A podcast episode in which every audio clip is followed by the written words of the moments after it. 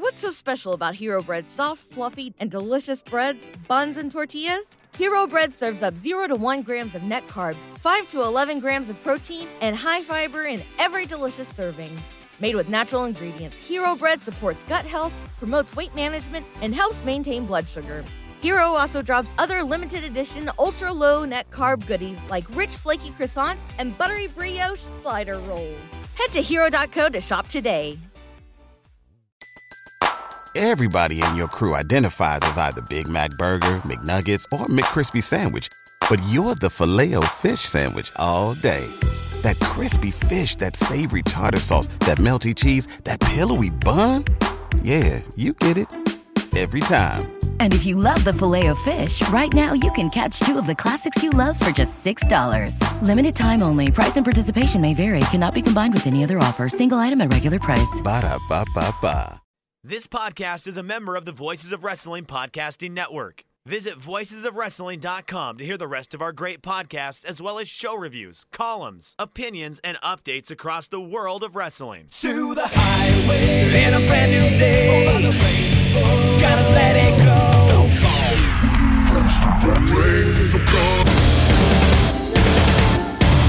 Fast to finger down. Dance tonight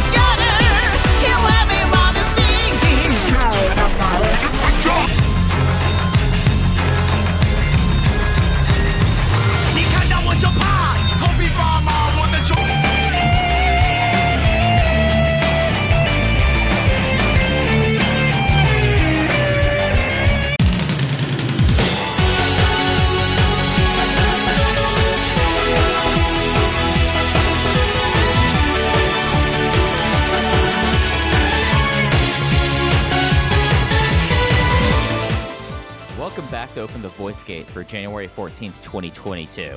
We are members of the Voices of Wrestling Podcast Network. You can find us on the Voices of Wrestling feed or on our own dedicated podcast feed on all podcast platforms and applications. You can follow us on Twitter at Open Voice Gate. If you would like to donate to the show, click the link in the show notes. It'll take you to our redcircle.com landing site.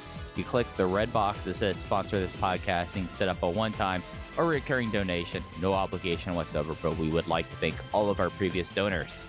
I'm one of your hosts, your pal, Iron Mike Spears, joined alongside my co host and friend Case Lowe. In case it's unit shuffle season, let's get into this. Oh, Mike, I'm tired. This week, the amount of Dragon Gate coverage, the uh, amount of plots I have tried to track, the amount of stories that I have tried to untangle the lore of. It's been a very long week, and I'm very excited to finally break all of this down. This kind of worked out for our benefit, uh, us recording on a Friday afternoon. Given that usually we record on Tuesday, that was the dead day between the opening shows in Kyoto and Osaka and the double header. So, you know, it we, we at least have had 24 hours to let everything sit, everything breathe. There's not another show until next weekend, but now it's time for us to try to make sense of what happened in the first week of Dragon Gates 2022. It's just insane. Like, it, it, it's something that haven't been through. I'm trying to think of the big unit shuffles while I've been a fan. So, pretty much everything since 2008. Having everything kind of congeal the way it did. I know congeal is kind of a gross word, but that's the first one comes to my mind. It's kind of remarkable to see how this, everything for the last 18 months has kind of boiled up and was tied together with a nice, neat bow. And now we're dealing with all the fallout and whatever aftershocks that come from that. I said it in my review, uh, which is up at voicesofwrestling.com, a written review of the January 12th Korakuen Hall show by me. Mike covered the January 13th show. So we have more expanded coverage and written form with star ratings and whatnot on voicesofwrestling.com.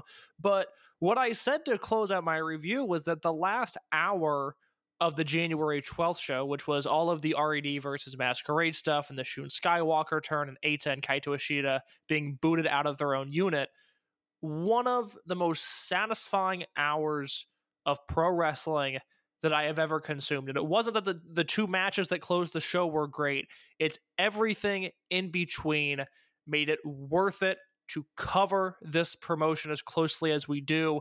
Even people that I talk to that watch this promotion in a very casual way, that jump in for every Korakuen Hall show, or maybe even every other Korakuen Hall show, and then they watch the big five throughout the year. But as long as they kind of keep tabs on the promotion, they were thrilled with the results.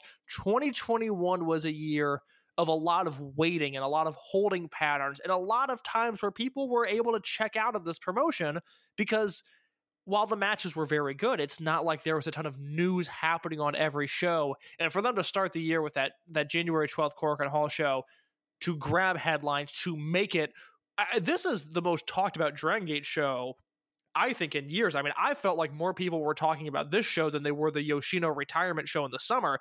The the way these shows are talked about are, are spoken of in very different lights, but I feel like I had more people reach out to me and ask me, "Hey, what do I need to see? What's going on here? What's the deal with this for the January 12th show?" Than I, I'm probably uh, this show more so than any other show post OWE split in 2018. The only other times that I would say in recent memory, it seems like that we've had peaks like this, like Yoshino's retirement, as you said, completely different thing. I would say Ultimo returning at Kobe World in 2019 was also seen as big moment because you also had that and you had Pac and Ben-K, and that was seen at least amongst a big group of international fans, big moment. Really, it, with Pac coming back, that had a spike, and that was also post OWE split. But yeah, that that certainly hit a different pocket of fan where Right, just because exactly. of where Pac had been there, it was. I mean, uh, there was a lot of bad coverage of Pac showing up at a Japanese indie or why is he here and not in New Japan? And I was very much on the record from day one after he left the WWE of going, him in New Japan is not out of the realm of possibility, but when he pops back up in Japan, it's going to be in Dragon Gate first. And I explained that to people who would listen to me, and unfortunately, not enough people listened to me because some were baffled when he showed up and he attacked Shingo Takagi and joined RED and proceeded to have one of the great Dream Gate runs of all time that, you know, led them to Ben K, and Ben K led them to Doi, and Doi led them to Eita. And oh my God, here we are now. It went Eita and Shun and then who beat Shun for the title? That was Yamato, and then Kai, and now we're here in Shun's and RED, and oh my god, what is happening? so really, in a way, everything since the OWE split has led to January 12th, 2012 or 2022 when you think about it, because that Pac title run, Ada's uh, or sorry, KZ's big defense, then KZ, then you had Shun Skywalker, then you had Ben-K. You and then you, you had Dragon Kid in there, but Dragon Kid, I mean, Dragon Kid's Nagoya native. They love beating him in that arena, so I'm disregarding that for the sake of this exercise. But in a lot of ways, everything since then led to just this. The best way to describe it is like a unit implosion that occurred, and something that y- you take what was the high storyline of last year in Masquerade versus RED, and you immediately go, "All right, Masquerade is for all intents and purposes is over. Shun has defected. RED has won. Eita and Kaito Ishida have been ejected. They claim that they are the real or true RED, but for all intents and purposes, we have a brand new new heel unit. It'll probably get renamed sometime soon, and it feels like that this is like the end of that page, and at the same time, it's also continuing the heel continuity in a way that eh, th- there this could have been a time for RED to lose a disbands match and start up a new heel continuity, but I think they have found a strong way to do that with what happened on the 12th. Yeah, I, like I said earlier, just a completely satisfying way of unraveling chaos. Now, I should mention before we start breaking down all of these unit moves, as of the time we record, which is the mid afternoon on January 14th, if you go to the official Gaora Dragon Gate website where they have the roster listed out and they list it by unit, Masquerade still exists at this point. It's Kota Minoura, Jason Lee, and La Estrella. Dragon Dia is no longer in Masquerade, and of course, Shun Skywalker now listed under the RED section, whereas Eita and Kaito Ishida are listed without a unit. So I know we had some questions in the Voices of Wrestling Discord about where Masquerade stands. As of this recording, the company is still acknowledging them as an official unit, so we will do the same. Right. Yeah, and I think even in my spreadsheet, which I I posted some screenshots of, I still have Masquerade as existing, but their future is pretty short. I, I think it's fair to say, but yeah, uh, the interesting thing about this, and I will post a screenshot of the website. It's it's gaora.co.jp backslash Dragon Gate. I'll post a screenshot for it. Uh, it's very fascinating with me because they do kind of set everyone up in like their unit ranking in a way that in the unaffiliateds right now, it's Ultimo, Dragon Dia, and then Yuki Yoshioka leading off there, which I find incredibly fascinating. Yuki Yoshioka looks his body looks like he's about to wrestle Kobashi for the Triple Crown title. Like we'll talk more about Yoshioka later, but he in a weird way, you know, Mike and, and let the record show in case the Yakuza's listening, I did not do this, but two weeks ago, Mike bashed the Showa system and was very negative on the way New Japan develops young talent. Not me, not I, just in case anybody's listening, that was all Mike Spears. But in a weird way, Yoshioka just had this like inc- incredibly fruitful excursion where he goes to Mexico right when COVID hits. That's obviously not ideal, but then he comes back under the hood for a year. But when we finally see his actual body for the first time since the uh, early months of 2020 in a pre-COVID world, it's like, oh my god, this guy did exactly what this system is designed to do. He he exited the system originally a youngster who was a bigger guy on the roster but not incredibly muscular, and he came back uh, fucking jacked, quite frankly, and now looks like he could win the Dreamgate title at any point in his career. I, two points of contention I would like to raise here, case. just two, just two. One on a previous show we had with Jay. Jay pointed out that that he that Yuki Yoshioka does have Showa good looks. So him coming back like this makes perfect sense. Makes perfect sense. And what, then two, what a strange but specific and right on the money compliment. That I do not remember Jay saying that, but that is really funny. and two, the most Dragon thing, Dragon Gate thing possible. He looks like crap when he came when he was unmasked, and then the next day he has a fresh haircut. He shaved he shaved off his weird chin thing, or he trimmed it up there. He got a little bit of tan, not enough tan in my opinion. Like, the, the, there's some people on this roster that really need to. Uh, me and Aaron Bentley are espousing people need to do the GTL lifestyle, and so some people need to take after K on this roster. That's all I'll say here. But he comes out looking like a million bucks, and holy crap! Like that's the most Dragon thing, Dragon Gate thing possible. Case like less than 24 hours, you, you you're wearing your weird goth like mini suit that you had with like the uh, with like the air AirNet uh dry fit on, and then you come out and you look like an absolute star. It's like, Extreme Makeover Dragon Gate edition, and and Ty Pennington killed it this time around as well. That's a name I have not heard in like 15 years. Case. I love that I didn't have to look it up. I had that one in the holster somehow. I was ready to fire that one off. You were like five when that show was on air to begin with. yeah, but I have gross media consumption habits. I think that can describe both of us.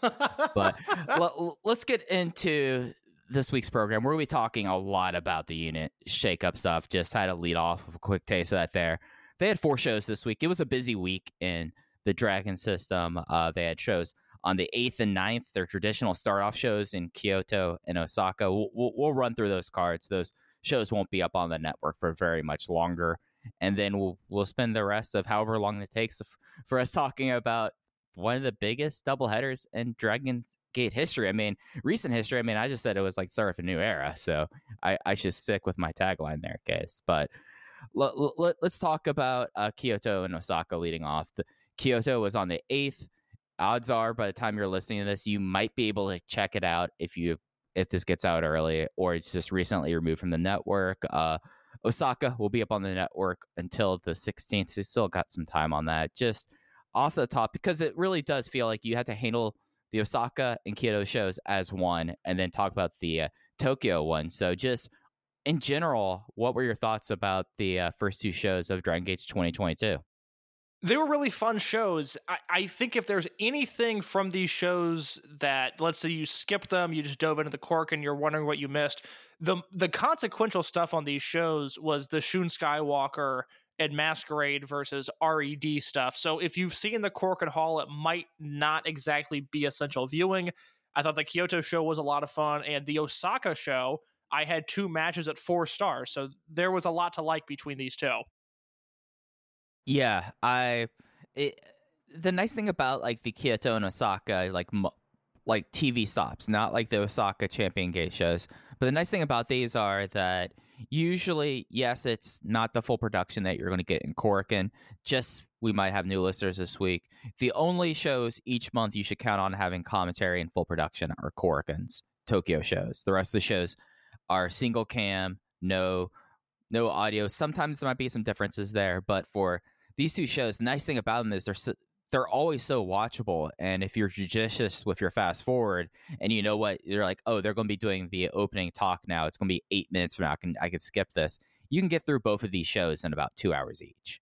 Should we mention here, because I don't think we've actually had a chance to talk about it on the podcast. The last time we recorded, the announcements for Kyoto and Osaka were just made, and those announcements were that these two shows in particular, they were going to announce the talent that was appearing on the shows, but they weren't going to announce any matches.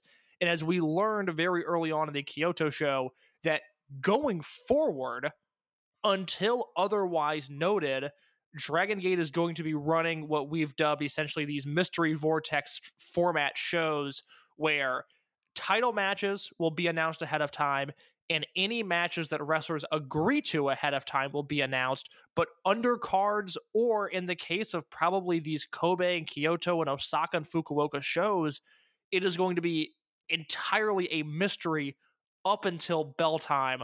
What do you think about this strategy mike? I'm of a couple minds about this.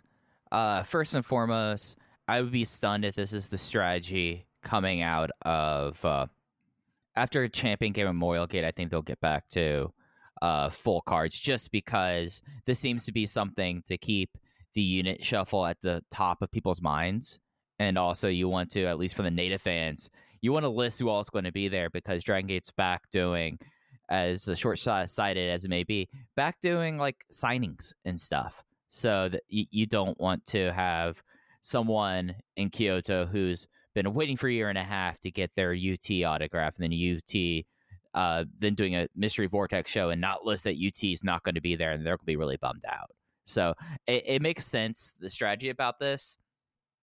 Uh, business wise, I think we've seen kind of like a it, it's kind of hard to evaluate after one week. Like this was the first Osaka show since uh since Gate Destiny, so like that one kind of peaked high attendance wise. Kyoto they run Kyoto a lot, so like the first show of the year was a big jump up, and then Tokyo with the back to backs did not do as well as they have been. But I can't ascribe that to this secret base format. I mean, there were all these shows in Tokyo area, and even though Dragon Gate's fan base is singular in one way, so they kind of do their own thing you you still have a lot of exhaustion from New Year's festivities. You still have COVID, so I don't know if it's going to hurt necessarily at the uh, box office, but I'm willing to kind of wait and see. And then my last thought about this is. Uh, let, let's be honest, Case. How many times were we getting to a point before a big five major show and we still didn't know the undercard? And eventually we just like put our hands up and just wrote about the uh, title matches? Yeah, e- even without the system, Drangate is actually a company that is incredibly hard to record audio previews or write written previews for. Yeah, so from for like at least for like our work standpoint, I don't see as much really to uh that really affects us that much other than like if they if this ends up being in the middle of July we don't have a Kobe World undercard to be quite honest like week in week out for like Tokyo shows it like it might burn 5 minutes on an episode where like oh let's see how uh let's take a look what's happening in Osaka this week and anything out there uh interests you like that's like the uh, big change I feel like in my life yeah so when this first got announced, I was not very happy about it. I actually was pretty upset throughout the first part of the week thinking about this. I just don't I, I don't like it logistically, you know, historically in professional wrestling. People want to buy tickets to shows where they know what's going to be on the show. Taboo Tuesday and Cyber Sunday were were business flops. I don't trust really I don't even like X's in a main event, you know, if it's so and so against so and so and X, I don't like that at all. I like having the matches known ahead of time. And then I reached out to someone in Japan and I talked to them about it. And they brought up the good point that, that Mike just mentioned is look, this is a promotion that only announces their cards normally two or three days ahead of time. You know, most of their tickets are sold before any single match is announced. And that talked me off a ledge to some extent, but I still had a lot of concerns about, well, okay, so what are we going to do for Champion Gate? Are we just going to show up and wait to see who Kai is defending the belt against? And then once Jay had the clarification on English commentary that, hey, title matches are going to be announced ahead of time, there's still going to be some leeway in that if wrestlers agree to wrestle on a certain show, that that will be promoted before the date. But a lot of the undercard stuff is going to be a mystery for a long time. That I don't mind at all. I actually really liked the execution of these shows as a result of that I don't know what it's going to mean from a business perspective because Kyoto was way up from December, and in Osaka number two, which they hadn't run since September 11th, that SB Kento versus Keisuke Okuda match, attendance was up in Osaka as well. But like Mike mentioned, Korakuen was pretty down both nights. You know, they had hit a nice little groove of selling out that 714 capacity setup that they've been running. It was a little over 500 for the first night and a little over 600 for the second night. I look at those as disappointments just because in any sort of capacity setting that Dragon Gate imposes on themselves, I expect them to sell out Korakuen Hall. That is the standard that they've been living up to for so many years now. So we have two positive results and two negative results coming from this. We need a bigger sample size to judge how this is going to affect their business going forward. Yeah, I, I mean, it'll be something to keep tabs on. I think. But how long do you think they're going to do this? Because I'm really of the mindset that they're just doing this during the unit shuffle, and then when things come to some port of stability, and especially around when they need to start building up stuff for the cage, they're going to kind of drop that. I think it's going to last much longer than you do. I think this is something that we might be seeing up until Kobe World.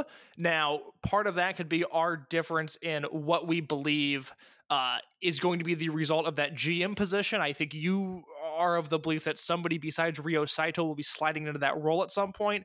I think Saito's kind of locked into there for the time being. I think this is something that will extend past Dead or Alive and again possibly into Kobe World.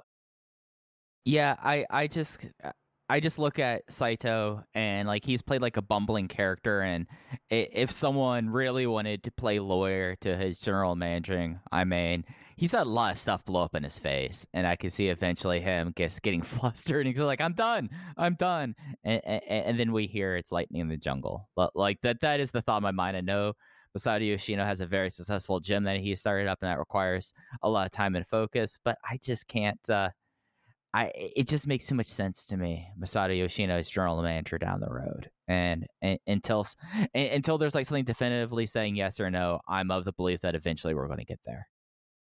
Yeah, look, it would certainly be a fun way to get out of this situation if you have Saito booking all of these mystery vortex shows and it eventually blows up at his face. He loses his role as GM and they need somebody else to come in, whether that person is Yoshino or Ultimo or Yagi gets his job back. Although Yagi is in trouble with me after this week, and I'm not very happy with referee Yagi. Uh, there's there's a number of things they could do, and perhaps that is the end of these mystery vortex cards is Ryo Saito losing his job. I also just think it's Dragon Gate, and one day they could go, okay, we're announcing matches one through eight from now on, and here's what they look like, and I wouldn't have a complaint either way. Yeah, wouldn't surprise me. Wouldn't surprise me. Uh, j- just going through these uh, Kyoto results, I'm just going to read them off here, and then we can get into the matches we're really into. Uh, and KBS Hall again. This show will be pulled from the network on the 15th. Uh, opener, Natural Vibes versus High End. High End won. Yamato got the fall over Kamei. Other people in the match. KZ, Susumu Yokosuka, Dragon Kid, and Ben-K. Match two, High End versus Future. Kagetora got the win on Fuda. Uh, Okuda and Fujiwara were the other people involved in this. Special Royal Sambo by Gobon, the company that always has the T-shirts at the uh, at the Kyoto shows. Uh, La Estrella won it with the Planet Fly on Maria. Fuji, Shisha, uh, Mochizuki, Stalker, Sachi, Problem Dragon, Tamanaga, uh, the Hashi brothers, and Shoya Sato were in it. Uh, we had Natural Vibes versus Unaffiliated. Uh, Shimizu got the win on Takumi Hayakawa with the big boss press. It was Genki and UT, and then Ultimo and Kanda for the other side. Uh, we had Unaffiliated versus RED, Kai, BB Hulk, Hyo, and the uh, unaffiliated side was Doi, Yoshida, and Strong Machine J. Hyo got the win on Strong Machine J. And then we have our main event Masquerade versus RED. It was uh, uh, Mas- Masquerade getting the win. Shun is was on another one. He brought up everyone's he brought out everyone's gear this time. It was Shun Skywalker, Kota Minoura, Jason Lee, Eita, Kaito Ishida, and SB Kento. Hyo accidentally hit Ishida with powder towards the end. And then we had more just Masquerade walking out on uh, Shun Skywalker and Kyoto. Uh, this was not the show you had notebook matches on, right? No, I, I did not. I really enjoyed the Ultimo, Kanda, and Hayakawa versus Horiguchi, Shimizu, and UT six man, and I gave the main event three and three quarters. I thought that was a really, really fun match. Yeah, I had the opener and the main event at three and a half, like, but nothing on this other than the Battle Royal was below three stars. Like, it, it was a fun uh, opener of the year. The uh, more consequential show the next day was in Osaka, Edion 2. It'll be off the network on the 16th. Opened up with KZ, Big Boss Shimizu, and uh, Jacky Funky making the win on Naruki Doi, uh, Takashi Yoshida, and Yosuke San Maria. It was KZ with the elbow smash. Masaki Mochizuki and Gamma versus the Hashi brothers. Uh, Masaki Mochizuki got the win with a twister on Ishin.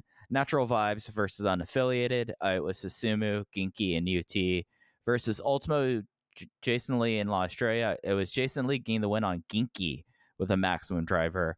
Uh, unaffiliated uh, for uh, six way tag was the fourth match. Don Fuji, Yasushi Kanda, and Ben-K, veterans, going up against uh, Future, Fujiwara, Sato, and Hayakawa. Ben-K powerbombed Hayakawa through the mat.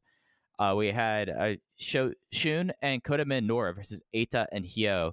And Masquerade kept on their winning ways as RED could not get on the same page, mainly Eita and Hyo.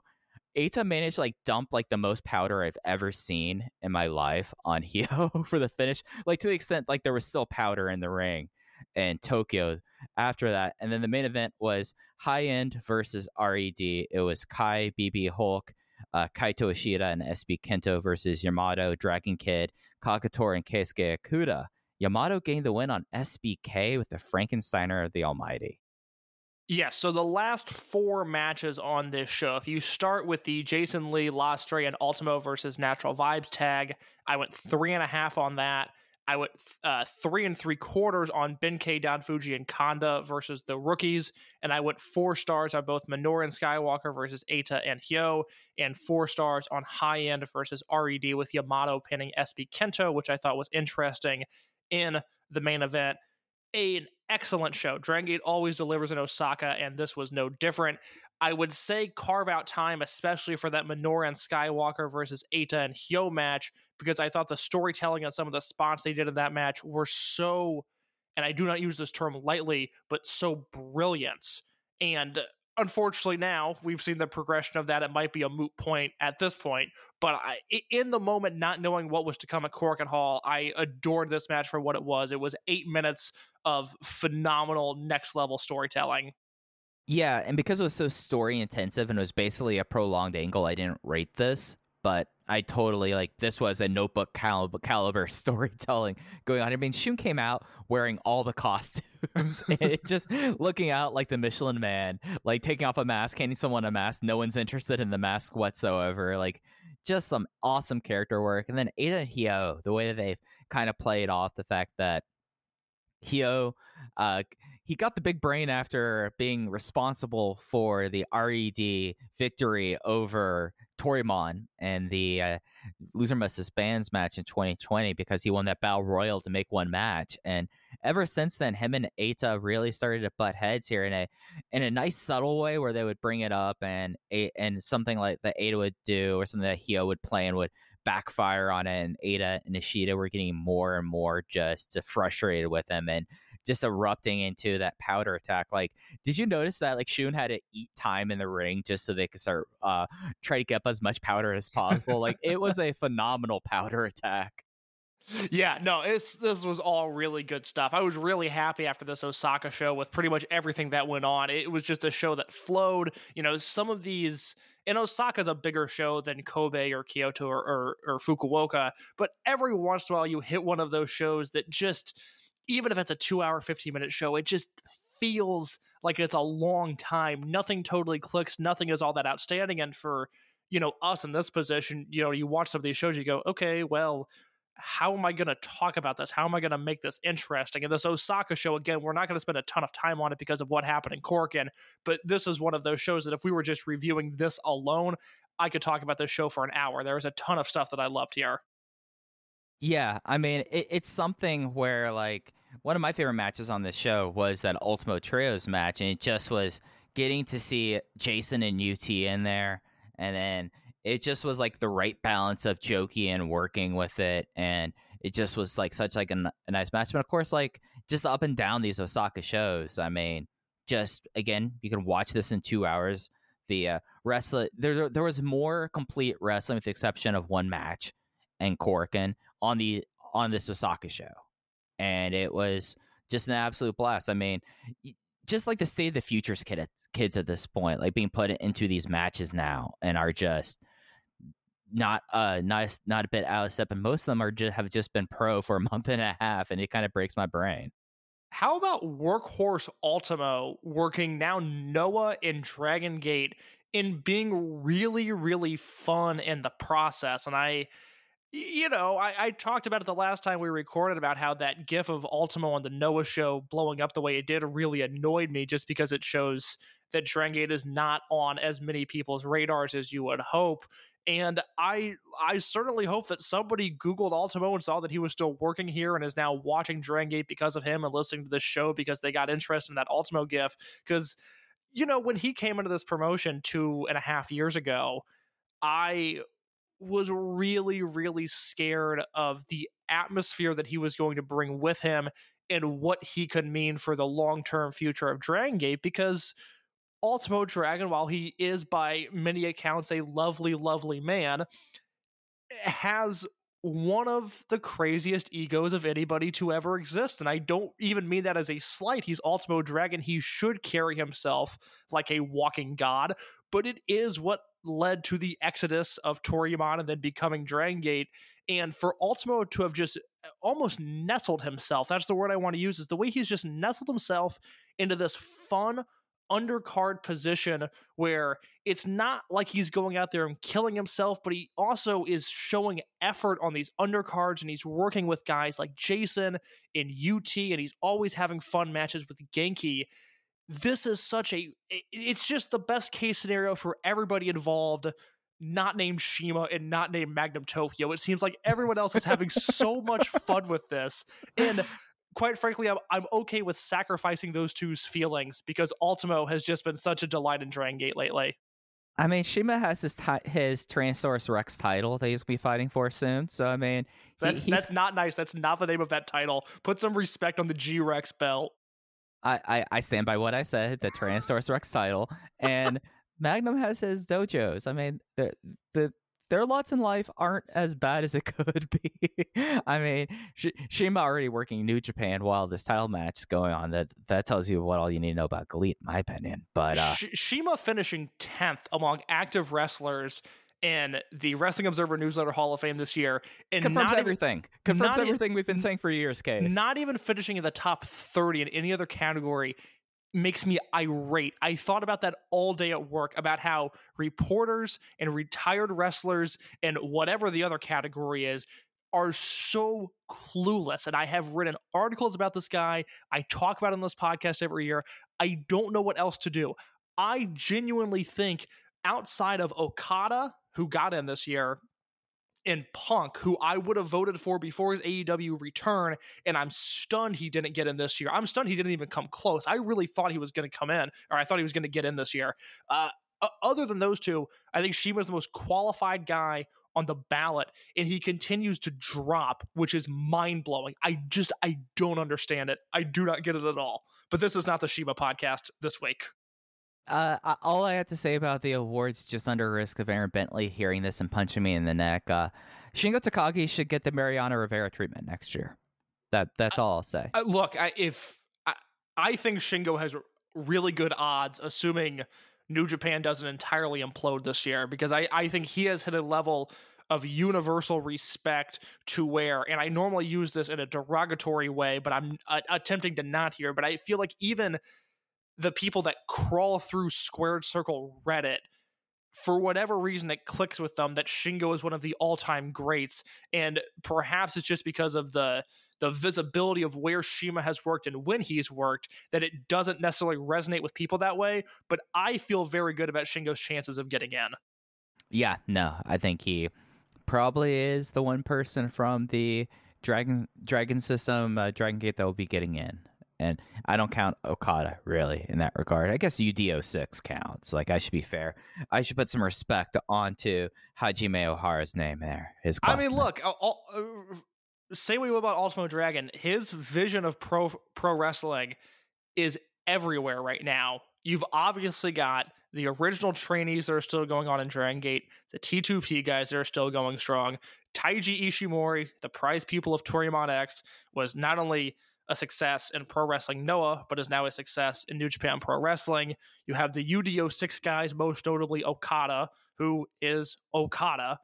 And then you look at, you know, this new generation of Dragon Gate guys who Ultimo doesn't have a hand in training in, but the fact is this promotion exists because of his vision, and they are the number two promotion in Japan with as much upward trajectory as any promotion in the world right now, quite frankly, maybe other than AEW, depending on how you think they manage their young talent it's remarkable what Ultimo's done over a, a 25 year period from starting the training school in 1997 to now.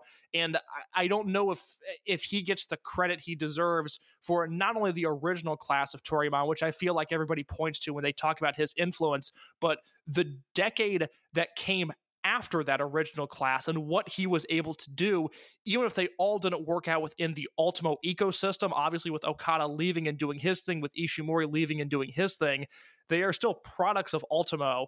And it's remarkable. There's nobody with the resume that he has. He is so unique to himself. And like I said, you know, it, it, we'll talk about it later when we talk about him and Gurukun Mask and what they did. But this is it's just really nice having Ultimo around. I, I'm really enjoying his presence on these shows.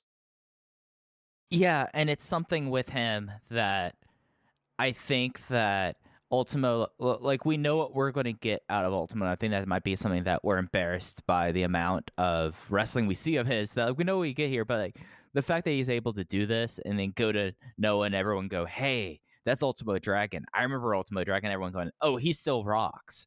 Like that is something that I mean, when you give like his injury that he had, that he had to retire for and then come back from, the fact that almost 20 years. I think it's actually 20 years next year since returning. He's still a, like, yeah, he's not having like his classic J Crown matches. He's not having those Nitro Cruiserweight title matches, but he's like, I mean, he's in his 50s and you, you can't think of very many wrestlers at the at the age that he is and it's just consistently fun. You know, I mean, it's like it's like Masaki Mochizuki, Takashi Sugiura, and then you're and then it's who you're trying to score points with, who you're going to say.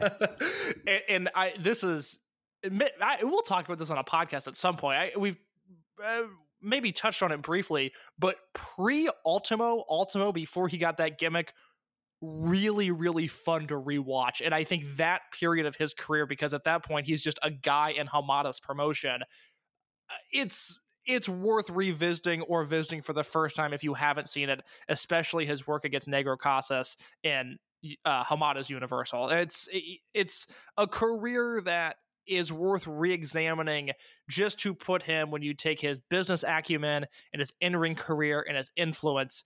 It is truly worth examining just how influential and how great he has been to this industry. Yeah, it, it, it's something like whenever I watch Universal, I just have like such a good vibe feeling. Like it's such a good time in it, and it's Unmasked Ultimo, and he's doing he's doing things. You're like, oh, no wonder uh, he picked Dragon Kid to be to inherit the mask. Like it just like aside at, at a certain level, you're like, oh yeah, no, it makes total sense how the next thirty years would pan out for him at that point. Mike, let's talk about these damn Korakuen Hall shows. All right, let's do. So these two Korakuen Hall shows, the 12th and the 13th, they'll be up on the network until the 19th.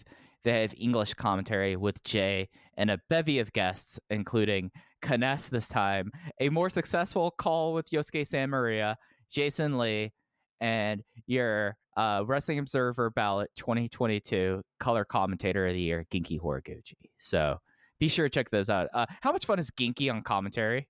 Genki's great. I thought Jason Lee was very fun. Jason Lee threw in an over generation reference, which anybody mentioning over generation is astonishing in and of itself. But it was so surprising to me, and I think it even caught Jay off guard, where he was talking about how Aja hasn't been a babyface in so long.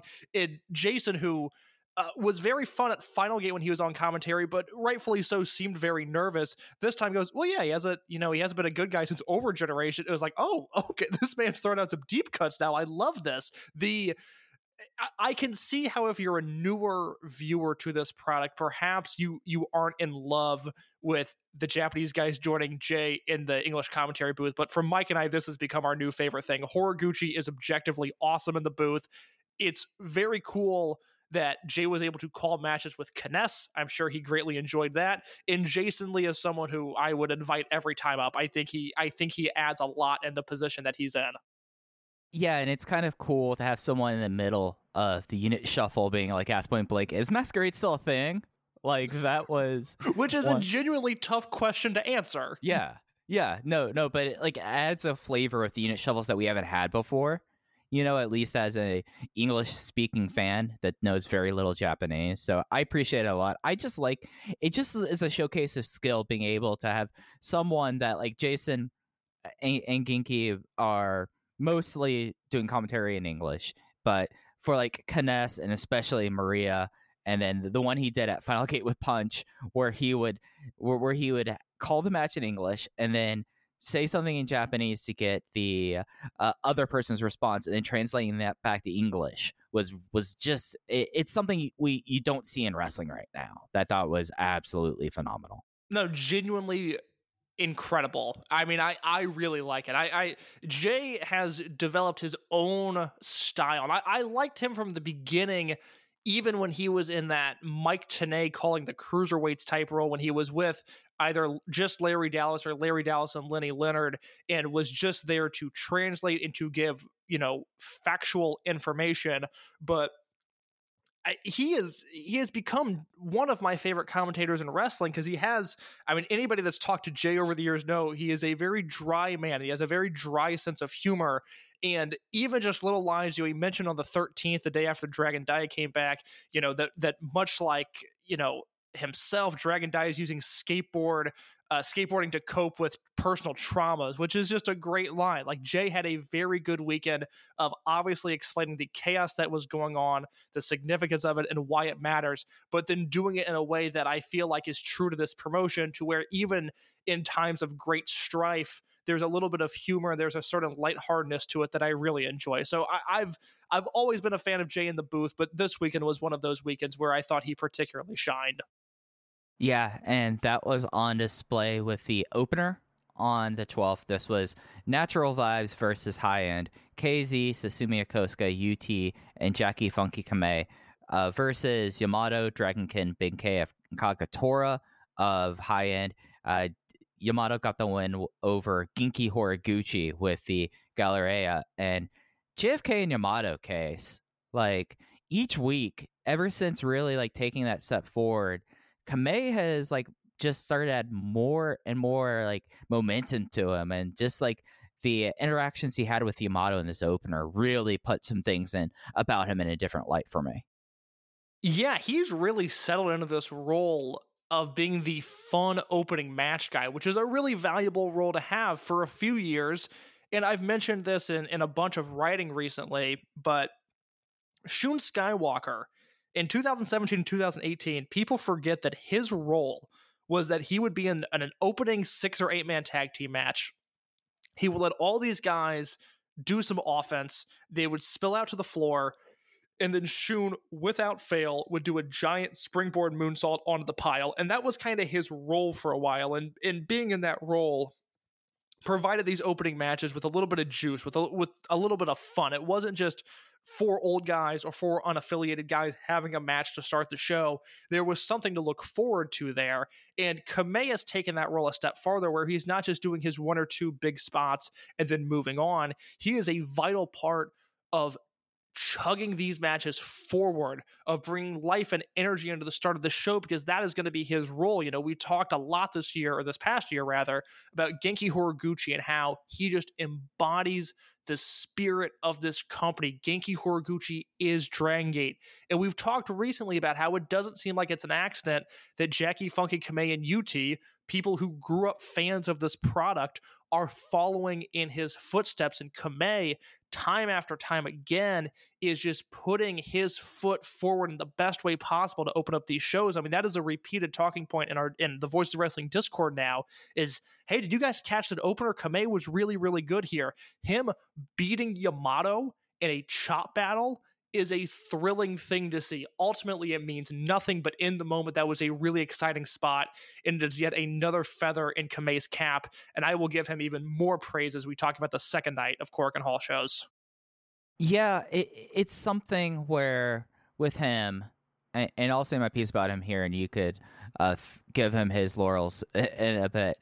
I I've talked about how important it is that he's in a unit with Genki Horiguchi and KZ, but it really stretches further back than that. I mean, Genki is kind of the originator of like this uh, opener energy guy, but I mean, like a lot of people on this roster, like, and it's something that's very important for Dragon Gate. I mean, this was Akira Tozawa's position basically his entire time in the promotion was he was the easy person to get the crowd's energy up, and that's a lane that for Kamei probably was not available to him or that was not the expectation with him when he initially joined Natural Vibes. But like you're setting up like someone that I mean Kamei still under the age of 22 could be doing this for the next 10 15 years and that's so important for this promotion.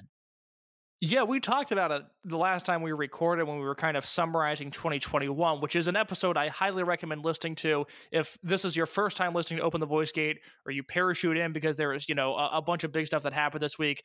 Our last episode, we went over all of 2021, our awards, what we liked, what we didn't like. And part of what we talked about was, you know, this is the second iteration of Natural Vibes. This was KZ's unit in 2018 and 2019. And when they're started to be storyline rumors of KZ restarting this unit at the start of 2021. We thought it might be a red herring and we thought he might turn heel.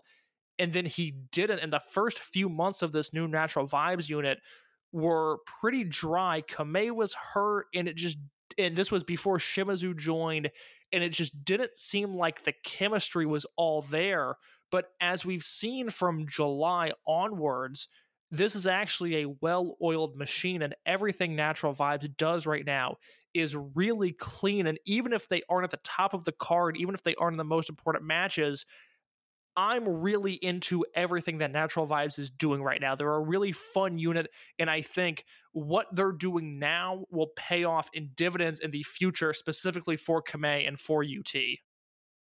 Yeah, and it's something that Natural Vibes, unit shift wise, I I can't think of any, anything you'd want to shuffle around with this unit. Like everything works here and everything feels fresh enough that when they got everyone back, there's nothing I would change. I, I think that this unit rocks, and I don't even know who you would add from the future class in there. I mean, I, I could maybe see the Ahashi brothers, you know, getting down at the dance, but definitely not Ryu Fuda or Shoya Sato.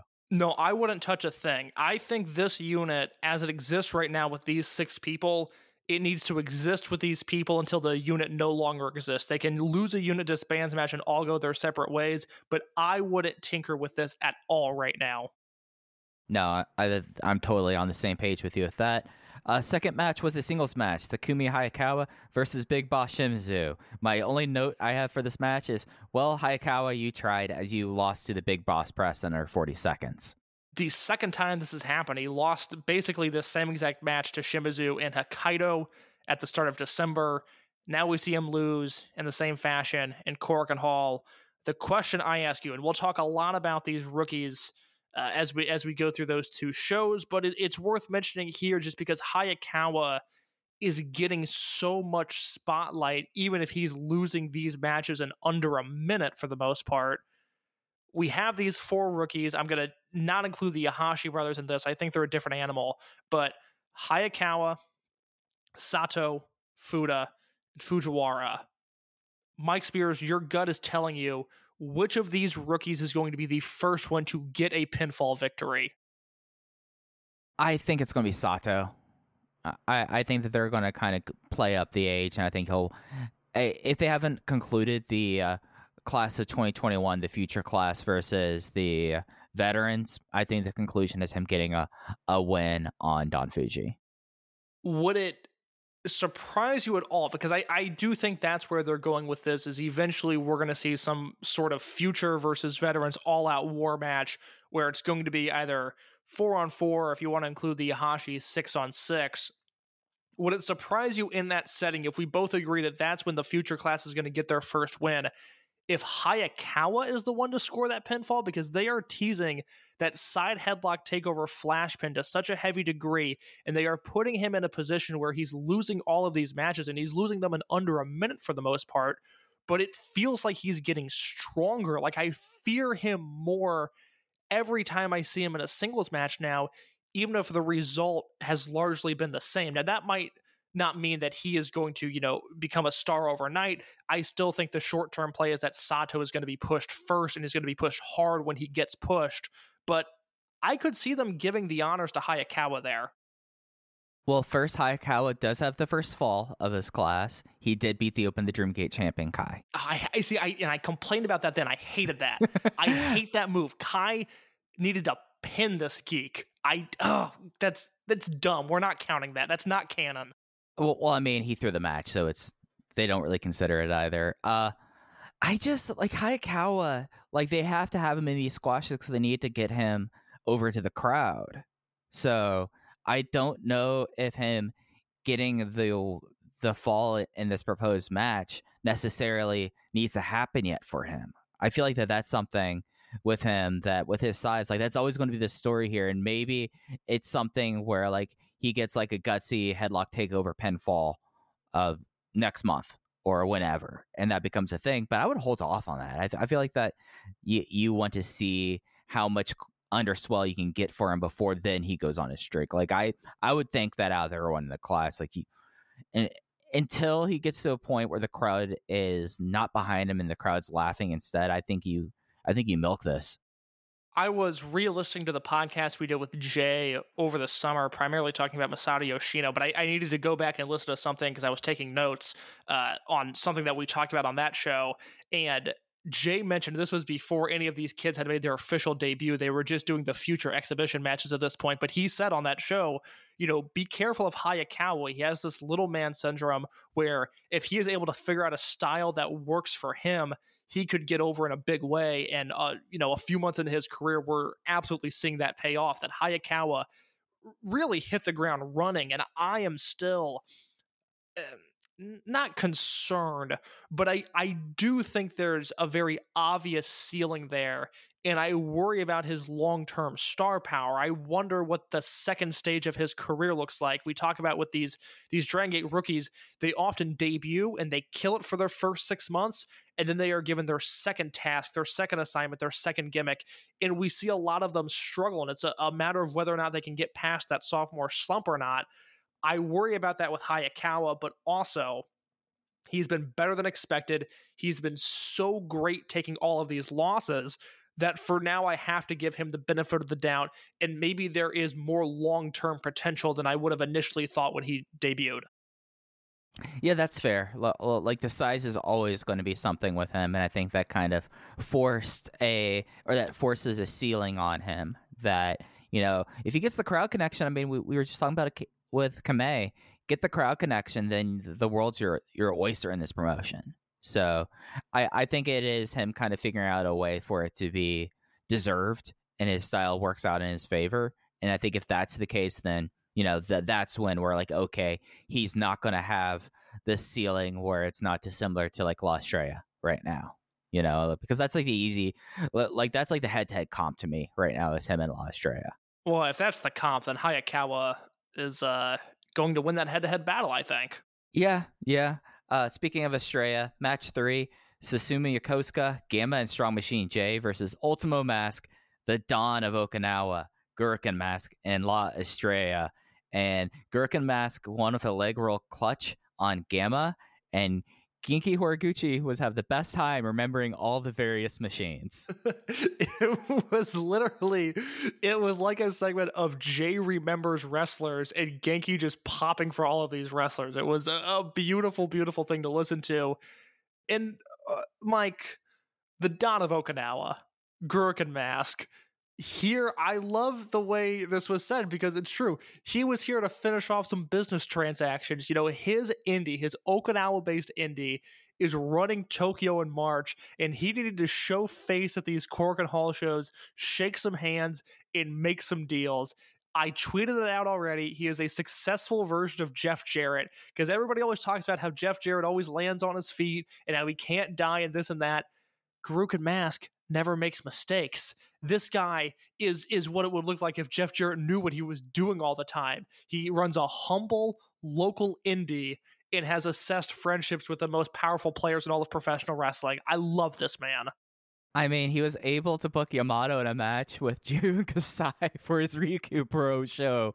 Like, how can't you respect Gurukun Mask? We're going to enter a really interesting stage of Yamato's career. And, it, you know, in, in Dragon Gate storyline, I think it's really important to mention this. And when we kind of talk about what we think the future is going to hold, I, I will bring this up again. But Yamato's last Dreamgate run, that run from August to December, he said the entire time that you know he was inspired by Tozawa and Shingo and the success they had had outside of Dragon Gate. And as a now 40 year old man, Yamato wanted one last run at the top before this promotion passed him by, before the youth fully took over. And over the past month, we've seen him lose that title. We've seen him wrestle on a hard hit show with Minoru Suzuki, and we're now seeing him wrestle Jun Kasai in a tag match in March. I am afraid we are entering Yamato's midlife crisis. I mean, I've seen worse wrestler midlife crisis than doing a show for your friend where you're wrestling against y- you and Kasai. You know, I, like that's that's pretty bad. It's not good. I mean, he, he he could decided to take a tour of the extended Dragon System, go see what Secret Base is up to. God, that'd be great. That would be the one way to get me to watch Secret Base. I don't even know if those shows make. I they they don't make tape, do they? Oh yeah, they sell DVDs. Oh God, that's dark. I don't know why. That's. Just, I would rather if you had said no. Nobody films these shows than they have DVDs.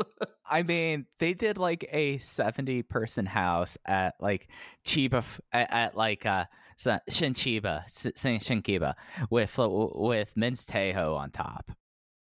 Well, I think this Ryukyu Dragon Pro show in Shinjuku Face, which is just where Kyushu Pro, another business partner of Dragon Gate, ran, Kyushu Pro sold out the maximum uh, number of tickets they were allowed to sell.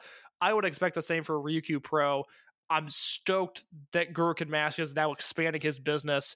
And, you know, he was fun in this match. It was eh, nothing undercard match, but we did get the announcement of KZ and UT wrestling on that show, as well as what Mike just mentioned Gurukun Mask and Yamato versus Takashi Sasaki and Jun Kasai. That match is nuts. Yeah, I, I think when we next time we do a buffet, if that match has already happened, we're, we're going to be talking about that one case. This is true. I I know uh, our man who feeds us Ryukyu Dragon Pro footage. I know he's listing, so March 4th, we will definitely need a link to that show. He's a good man. He's he is the one man that takes time out of his life to send us Gurukun Mask matches, and I really respect Thank you, him Adam. for that. Thank you, Adam. He's a good man. Yeah, uh, I, am glad we got to talk about some happy things, case, because we got to talk about uh, Yagi's big fuck up here. It was a another singles match. This was Keisuke Okuda versus the guy he inspired, Ryu Fuda. And just the finish was uh, Keisuke Okuda pinning uh, Fuda after Ryu Fuda went out in the sleeper hold. Like, I guess it's something that, like, as kickboxers, they're like, all right, let's not hold back here. Let's go for it. And Okuda had his sleeper hold that he usually does to set up the PK on really tight. Fuda went out. Yagi did the arm drop thing. And then at three, he did not call for the bell. He uh, waved it off there. Uh, Okuda tried to like lift him up, thinking like, okay, maybe Fuda was subtle about it. And instead, he instead Fuda was unconscious for a second, and then Okuda quickly pinned him for a three count. Yagi fucked up. There's no other way to put it here. So, removing the finish from this match, which I want to talk about in just a second, but uh, even before that, I was not a fan of this match, and I explained it in my review that we've seen so many great moments and so many fun matches between this current class of rookies and the veterans on the roster because it seems like even though the veterans are winning, eh, it, you know, pretty dominantly at times, those matches are really fun and the rookies get to shine and it fits the tone of this promotion. There is a certain vibe to rookies versus veterans matches that Dragon Gate has been able to nail. I think is one of the things they do best and this is a company that uh, you know I obviously like most of what they do. This match I just didn't like it at all. I felt like Okuda went in there and bullied him. And, and not that he took advantage of him, because I don't want to blame Okuda for the finish. I don't think that's fair. It seemed like a freak thing. Uh, you know, judging from the fact that he was standing up to go to his penalty kick, I don't think he intentionally meant to choke out this kid. But there was just a certain bitterness to this match that seemed very out of place in the context of Dragon Gate. It just seemed mean spirited and a little too much like something you would see in All Japan or in Noah, where they really take advantage of their rookies. And and for the most part, I like that stuff. I love watching, you know, Tenryu slap the shit out of Kenta. Their their singles match in 2005 was one of my personal favorite matches of all time. But it, it works because it, it happened in Noah and not in Dragon Gate. And this just seemed a little too ma- uh, possibly masculine, possibly just too much tough guy energy. I don't know what it was, but it just didn't click with me. I haven't talked to you about it though. Are, are we on the same page here, or prior to the finish, were you enjoying this match? I thought that this match was a little bit more mean spirited than the than the usual gut check matches. But I carved that up to the idea of Fuda as a kickboxer, Okuda, we know his MMA background. Maybe they decided just to go in there and go swing. And Okuda was like, all right, we're going to go hard and you're going to take a beating here, but we're going to go hard here. And that was kind of my thing. Like, I. I was enjoying this match, but it also was one of those things that it did not have the Dragon Gate vibe usually for these matches. And I think that's why, like, in context, I totally get how you did not like this match for that.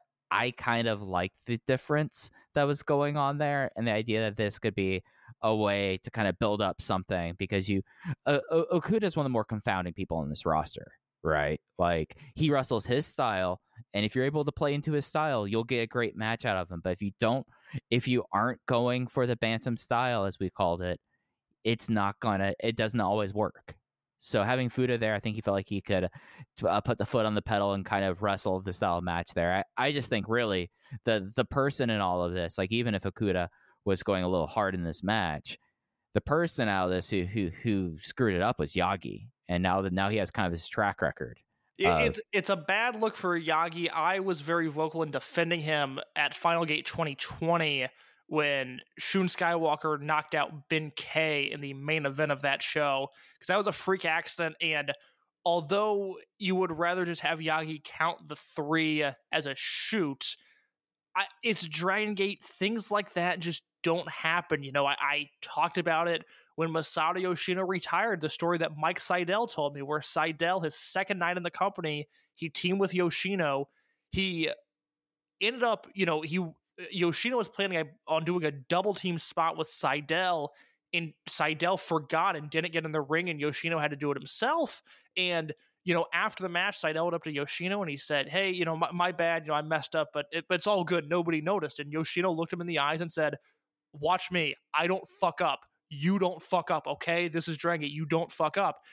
That is the tone that this promotion has set backstage where you just you never see these guys mess up so in the ben k situation again it's not ideal but i get it here it's a bad look for yagi but i do think there's a positive to come out of this and i'm really curious to see what the next step is here where fuda gets choked unconscious by the guy that inspired him to be a wrestler and once he regains consciousness, he starts crying and he has to get carried to the back by Ishin Iihashi. And it is, you, you know, we talk about emotional scenes in wrestling a lot of the time, and that can cover a wide range of emotion.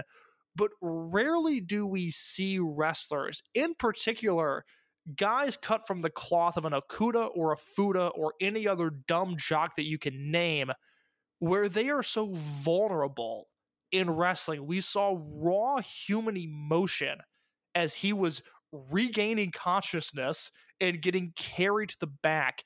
And that is such an interesting development for Fuda in particular because we kind of know who Sato is, and he's not going to be the most expressive guy, but he does have his lineage of being obviously a great judoka and a former teacher, so he has that built into his character. Hayakawa is a small little man who's going to use that to his advantage, even though it might not be enough at all times. And he has that built into his character. And we're seeing it very quickly with Fujiwara that he is sort of this all around guy who has been dreaming of being a pro wrestler his entire life. Jay has been sure to mention, and I love this story so much. I talk about it all the time now. Of for his career day in middle school, he went to the Michinoku Pro Dojo. I love that so much, and that's something that I can latch on to him.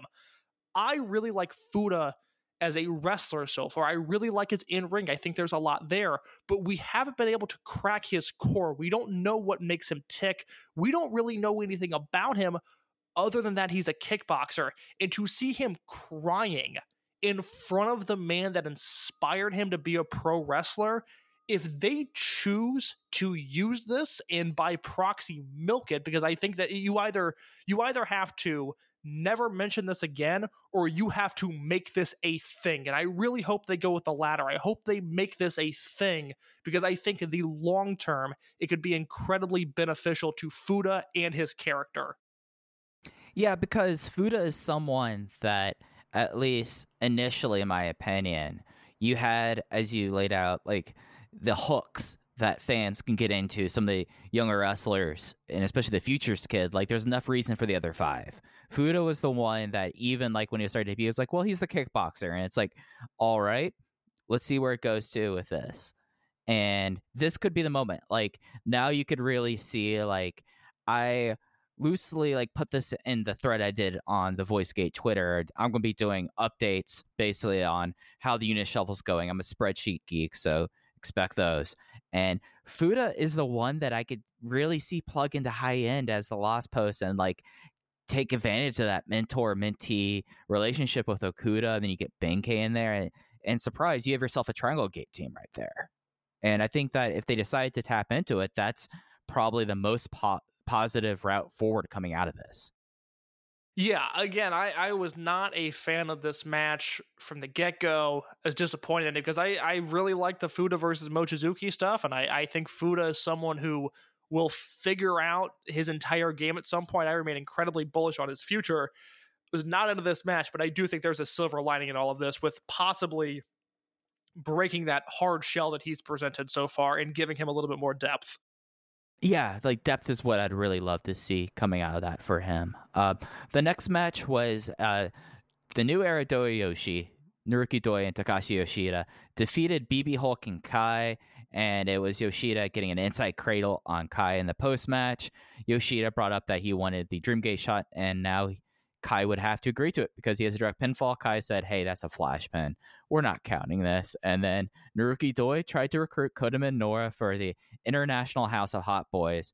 Minoura was like just being like, I'm not sure. I go and see what's happening with Masquerade before we do this. And he's like, Well, guess what? All these shows are surprise. Let's team next week. But Minoura uh, turned the ground down yet again because he had too much going on with all was happening in Masquerade. A classic shy boy energy from Kota Minoura. I really like this because he I, I, you know, let's let, let's tell it like it is. Kota Minoura is devilishly handsome, and ever since Naruki Doi mentioned that, I I have had my eyes on Kota Minoura, and I have quite frankly not been able to take them off of him. I will say, I did not love any of this though, and I let's talk about Yoshida versus Kai now because I think once we get to night two, there's more stuff to be said about the Doi and Minoura aspect of things. So it was confirmed in the Observer that came out today that we are getting Kai versus Yoshida at the next Korakuen Hall show, February 4th. And the winner of that will wrestle Big Boss Shimizu at Champion Gate in Osaka in March. Mike, what is your vibe check on Kai versus Yoshida? Oh, easy first key. Put just put it on the belt right now. It puts us us specifically with this podcast, with the way we re- review this company, it puts us at an incredible disadvantage because I, I you know, I, I think especially with me, just because of perhaps more volatile circles that I was once tweeting in, it is very easy uh, for people to look at me and go, "Oh, well, he just loves everything that Dragon Gate does, and he's more of a fan than a critic." And I resent that. I feel like I'm very fair about this promotion, but we are now put in a position where Takashi Yoshida and Kai could go out there and do a spot for spot remake of Kobashi versus Misawa from March 1, 2003 and at best i would only be able to give it three and a half stars. If i if they have a good match I, th- that was what i was thinking. Three and a half stars yeah yeah. If they have a good match i i'm going to have to lie and say it's bad because first of all people are so, going to be so turned off by that. That is going to be a dreamgate match that people willingly skip which is mind-blowing. But even like they could go out there and kill it and i could write this review explaining why it was good and and how even though i came in with low expectations they not only beat them but they had a legitimately great match and no one would believe me. It doesn't matter what they do. If i praise a kai versus takashi yoshida open the dreamgate match people are going to think i'm lying yeah, yeah, and I mean Kai. I wonder if he's ever going to get that stink off him that is he's unfairly slighted for. You know? Because... Yeah, I mean, at this point, I'm much more open to whatever Kai's future is than Yoshida's because even though, and look, these two, I don't even think they have great chemistry. I mean, their their matches this uh, on these two Korakuen shows did not light my world on fire, and that certainly makes me nervous for a future Kai versus Yoshida singles match, but if you're watching this promotion, I think you would see by now that Kai, even though maybe he's not our pick to be the Dreamgate champion, he does carry himself like a champion. I really don't have an issue with his reign so far, with the exception of who they're choosing for him to defend the belt against first. Yeah, character wise, Kai is perfect as Dreamgate champion. He comes off like the champion. It, it plays into like his sleaze lord character. The fact that he only really cares about being Dreamgate champion works as a heel especially a heel like him. It's just something that it's a hard pill to swallow. and I mean, it even is something that they could go out there. Yoshida is, uh, I mean, storied history now with how he is sometimes in Dreamgate matches. I say sometimes because he does have some.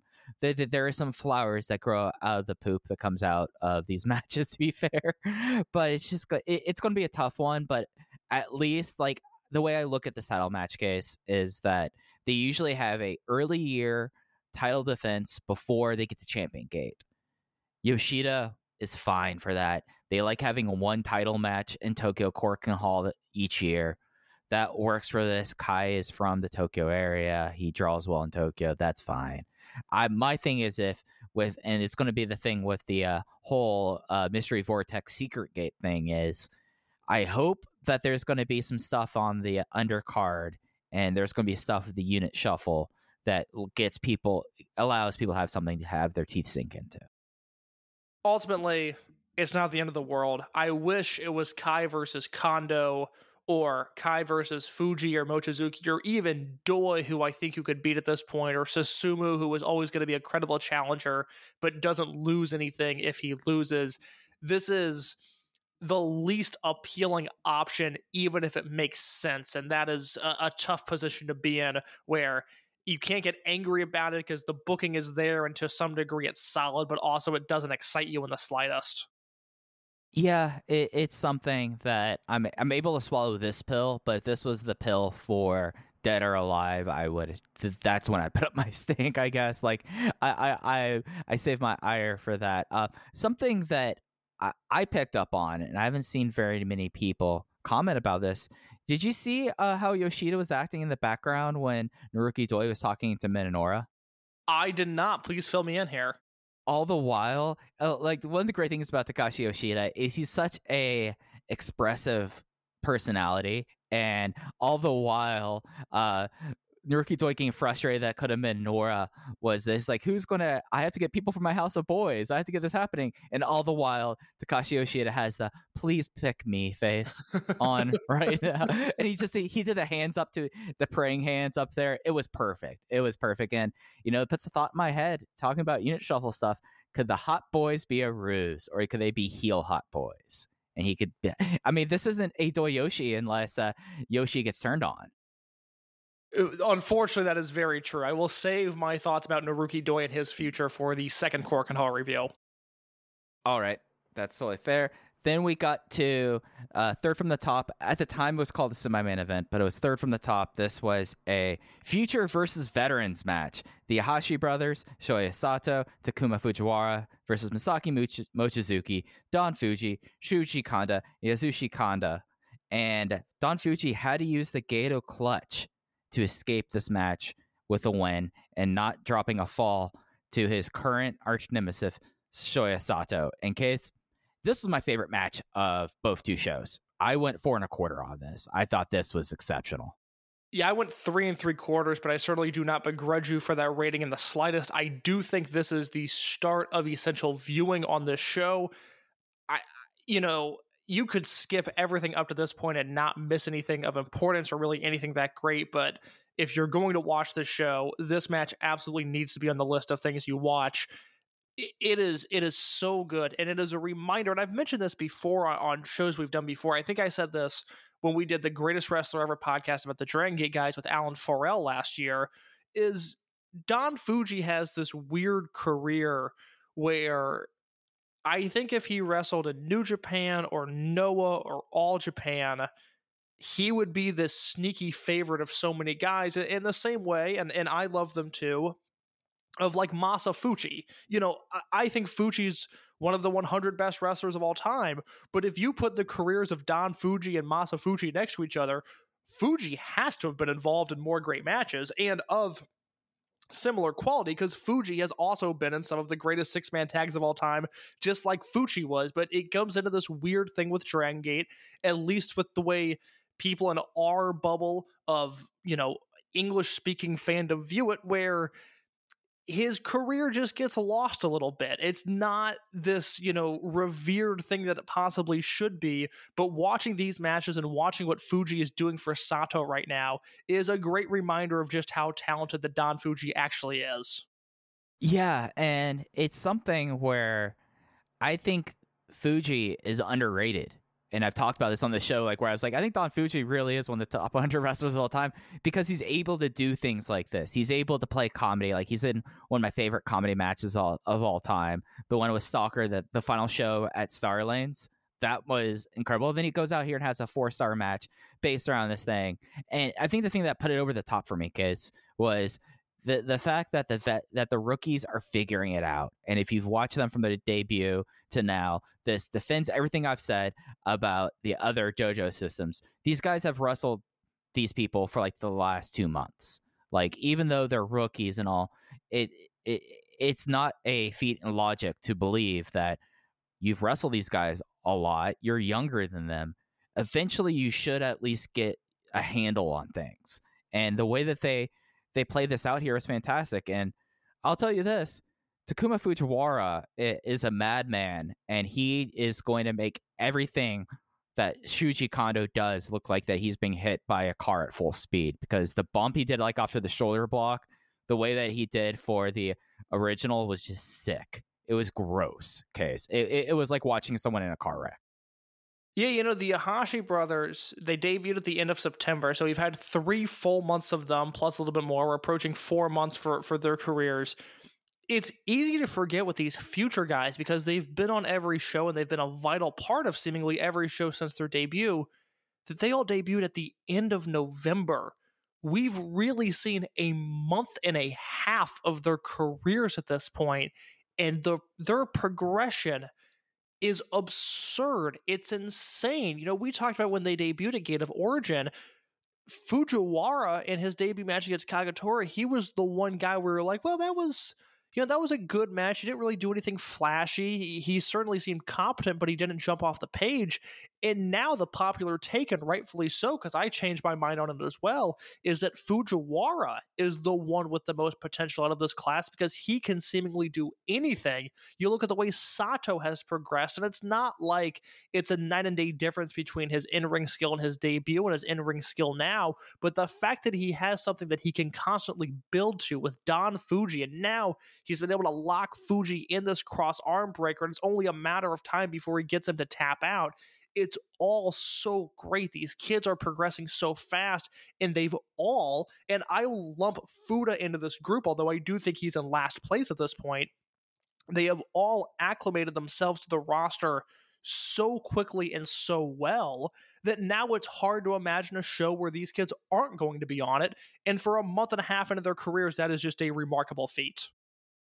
Yeah, in case we got the Alcatraz tease that you've been clamoring for since September. like I thought that uh, it bought, I bought into the Alcatraz finally. I finally bought into that as the, as a potential finish. Yeah, those kids. I uh, Ricky Hashi is just something else. And and Ishin is right there, and you know, you're you're much more into or I guess not much more, but you're more into Ishin than I am. I'm a Ricky guy myself, but oh my god, both of those guys are just absolutely ridiculous, and I I can't wait to see what their next step is once they start getting some wins under their belt. Yeah, and I I guess that's something for like the February Korakuen Hall show that will be headlined by Kai versus Yoshida. The fact that I know that there's going to at least be one or two futures matches that does a long way with me feeling comfortable here. Oh God, yeah. I mean, think about you know how dry some of these Kyoto shows or you know these Fukuoka double shots would be if these kids weren't on the show. Now that's what I was saying. You know they've become a vital part of this roster so quickly, but they feel like they're family already. They feel like they have to be on these shows in the same way that a Horiguchi or a KZ or a Skywalker and Eita does. I mean, obviously they're not on the same level of star power, but in terms of what I look forward to, they are on the list. Yeah, it, it it's really so much fun, and you know it, they have their intake for the class of 2022. So the cycle begins anew. We'll see if we'll get another six for six this time. I don't know if that like this is a once in a generation class coming through, but we they they were advertising their dojo on that second Korakuen Hall show. Somebody that was watching the Japan feed noted that they are now currently accepting applicants for the class of 2022. So it never stops with them. It never stops. Sadly, it's worth pointing out that at this time you have to be living in Japan to do this. So, because I, I, have had people like ask me, it's like, how do you join the Dragon Gate Dojo? And I'm like, well, it, there's some emails you could send, but like right now, you know, you, you, COVID, man, COVID. I, I used to be able to tell them, I don't know, talk to Larry Dallas, and then I don't know what that conversation looked like, but it always entertained me thinking about what it could possibly be. Now it's now I can't even do that. Should we get into the most important 45 minutes of Dragon Gate's last three years, with the exception of Masato Yoshino's retirement? Yes. All right. So the supposed main event of the show on the 12th was the Open the Triangle Gate Championship match, where it was RED. This was a rematch of last month's Korakuen. RED going back for the belt against the fractured, uh, the the fractured Masquerade team. Uh, they would win the match. So for a bit, RED held every single belt in the promotion. And we had multiple double champions as Hyo won with the Aneko Damashi after Shun Skywalker on Shun Skywalker after Kota Minoura turned on him and attacked him with a box attack. So should we just talk about the match itself and then get into everything else, or should we just take this as a whole? Let's talk about this first. Let's go step by step here. All right.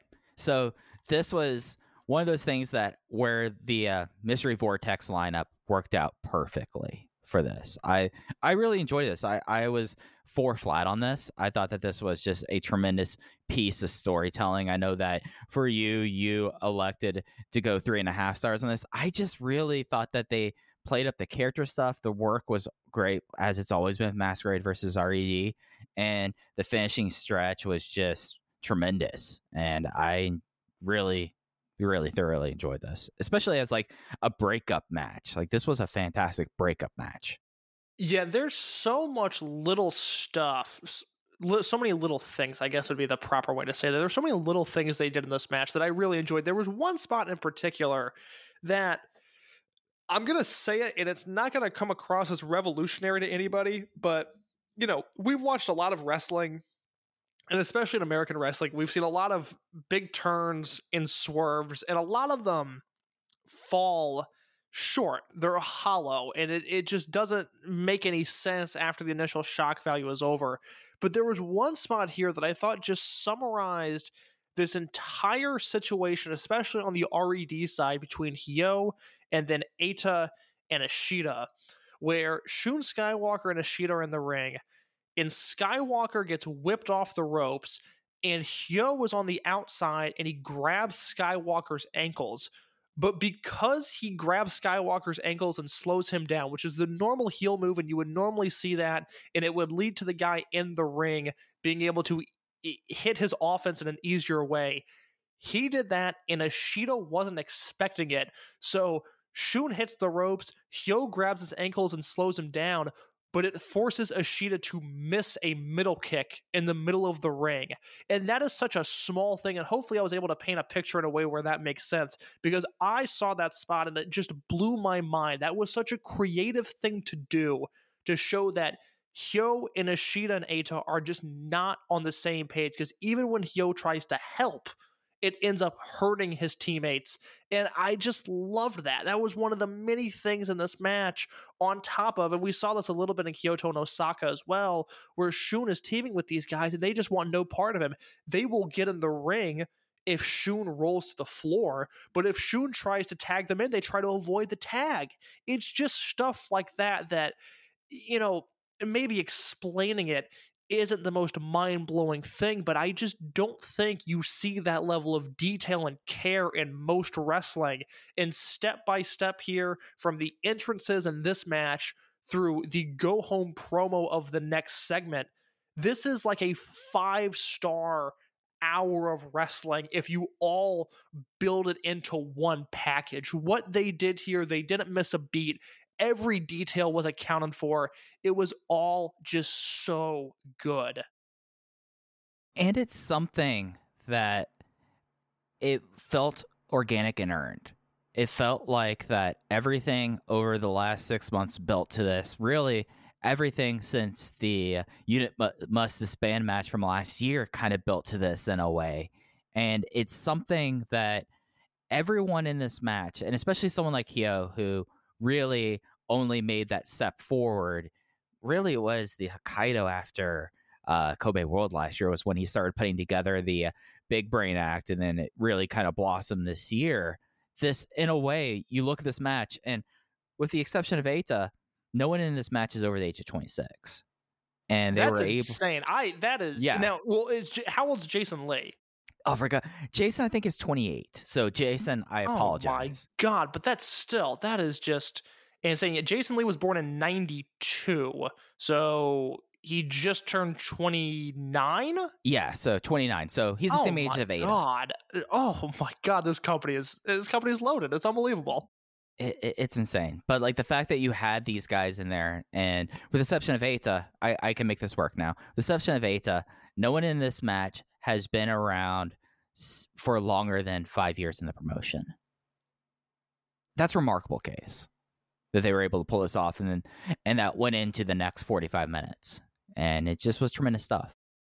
it was such a satisfying thing to see where you know just to perhaps if there's newer listeners that don't know exactly how all of this started Hyo turned heel in 2019 he was unhappy with the inclusion of Keisuke Okuda into the Mochizuki dojo. He started acting out he turned heel but even then it wasn't until November of 2020 that delayed Kobe World in which he won a battle royal that set up the opportunity for him to choose any match that he wanted in the company.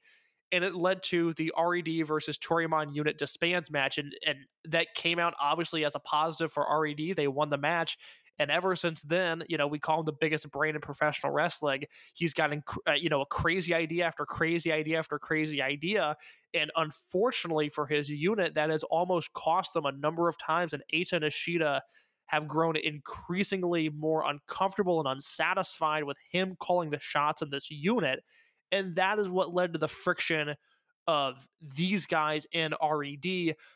Obviously, if you've paid attention to the promotion at all in the past two months, we saw Skywalker interject himself into the Dragon Dia versus Dia Inferno feud. We saw him intentionally cost Dragon Dia his mask, and then we have seen his very fast descent into madness over the past month and a half. So that story is a little bit shorter, but nonetheless equally as satisfying as the slow burn we've seen with RED. Yeah, so it just was something that it came across like this felt like classic Dragon Gate. Like this was classic Dra- Dragon Gate in 2022. Jay bring up on commentary, like, but like Jason didn't seem so good about this, and also bring up the point that Hyo was the only person who made like a positive comment about anything Shun has done lately. Really added a nice layer to this match, especially what would happen afterwards. Yeah, in the post match promo, that was that was something that I loved was you know, Hyo and Shun get on the mic, and and right before Shun turns, you know, Hyo looks at him and he says, "Hey, we're of the same class. We're the class of 2016. I know you better than anybody else. Why are we not teaming with one another?" And it's just another one of those small things, you know, on the surface. Is it a big deal that we know exactly why Shun turned on his team? No, it's not. But to have that little extra layer of, oh, yeah, these guys go back to the dojo. These guys debuted together. These guys have the same last name in, in their real lives. You know, Shun debuted as Shun Watanabe, Hyo debuted as Hyo Watanabe it just all just adds up into this beautiful thing. And then we saw the Shun turn and by proxy the double turn with Eita and Ishida, which I will let you explain now. So immediately in the post match, uh, Shun demanded an apology. Minoura would not apologize. Shun at this point snapped. Like I, I I'm not being I'm not exaggerating here. He he snapped. Uh, Hyo calmed him down as you're talking about, saying, "Why don't you team with me?" And then and then Eita and Ishida were like, "You don't have that authority. Eita's the leader of RED." And they all thought about this for a second, and then Red and Shun Skywalker all turned on Eita and Ishida, left them laying. Shun has joined Red. Red has ejected their leader Eita, and kind of the number two. I, I would say Kaito Ishida was at least a storyline number two in recent years of Red as well. That begins unit shift season started at that moment, and then as things were getting completely out of control, GM Ryo Saito came out saying, "Hey, hey, settle down, kids. You know, someone here has not had a match. This show is not over. SB Kento, you have a match right now. And SB Kento tried to beg off, but then the uh, fanfare for a title match played. Then he got furious, and SB Kento said, "Like, who am I going to face up against?" And and Ryo Saito was like, "Oh, I have the guy you're going to come out. Who's going to uh, face you?" And then Dragon Dia's theme hit this was all insane and this is one of those deals where you know I wasn't able to watch the show live because I was at work, but I was following along on Twitter and trying to trying to figure out what happened during this segment when I wasn't watching it was an impossible task. I so many things were happening, so many things were being tweeted. I couldn't keep up with any of it, but all I know is that all of a sudden I refreshed Twitter and Dragon Dia is rolling through Korakuen Hall on a skateboard. And all of a sudden I had more questions at that moment in my entire life than any other time before. Just was he came off like an absolute star case. Like Dia's like we were like, all right, this kid is good looking, and yes, we know like we kind of joke about that, but that is important for this promotion is having this happen. And I try to think who had this tweet uh, when this happened. Case that I lost my mind. It was the the new was it a room had this tweet? The new four pillars. I I have not seen this tweet. All right, I, I'm going to scroll down and get this tweet. It, it was perfect in every every way. Yeah, it was a room. Uh, it was Genki Horiguchi with a surfboard, Don Fujii stealing uh, Ryo Saito's bicycle, M2K with the scooters, and then Dragon Dia with his skateboard. The four pillars. Look, I love Dragon Dia.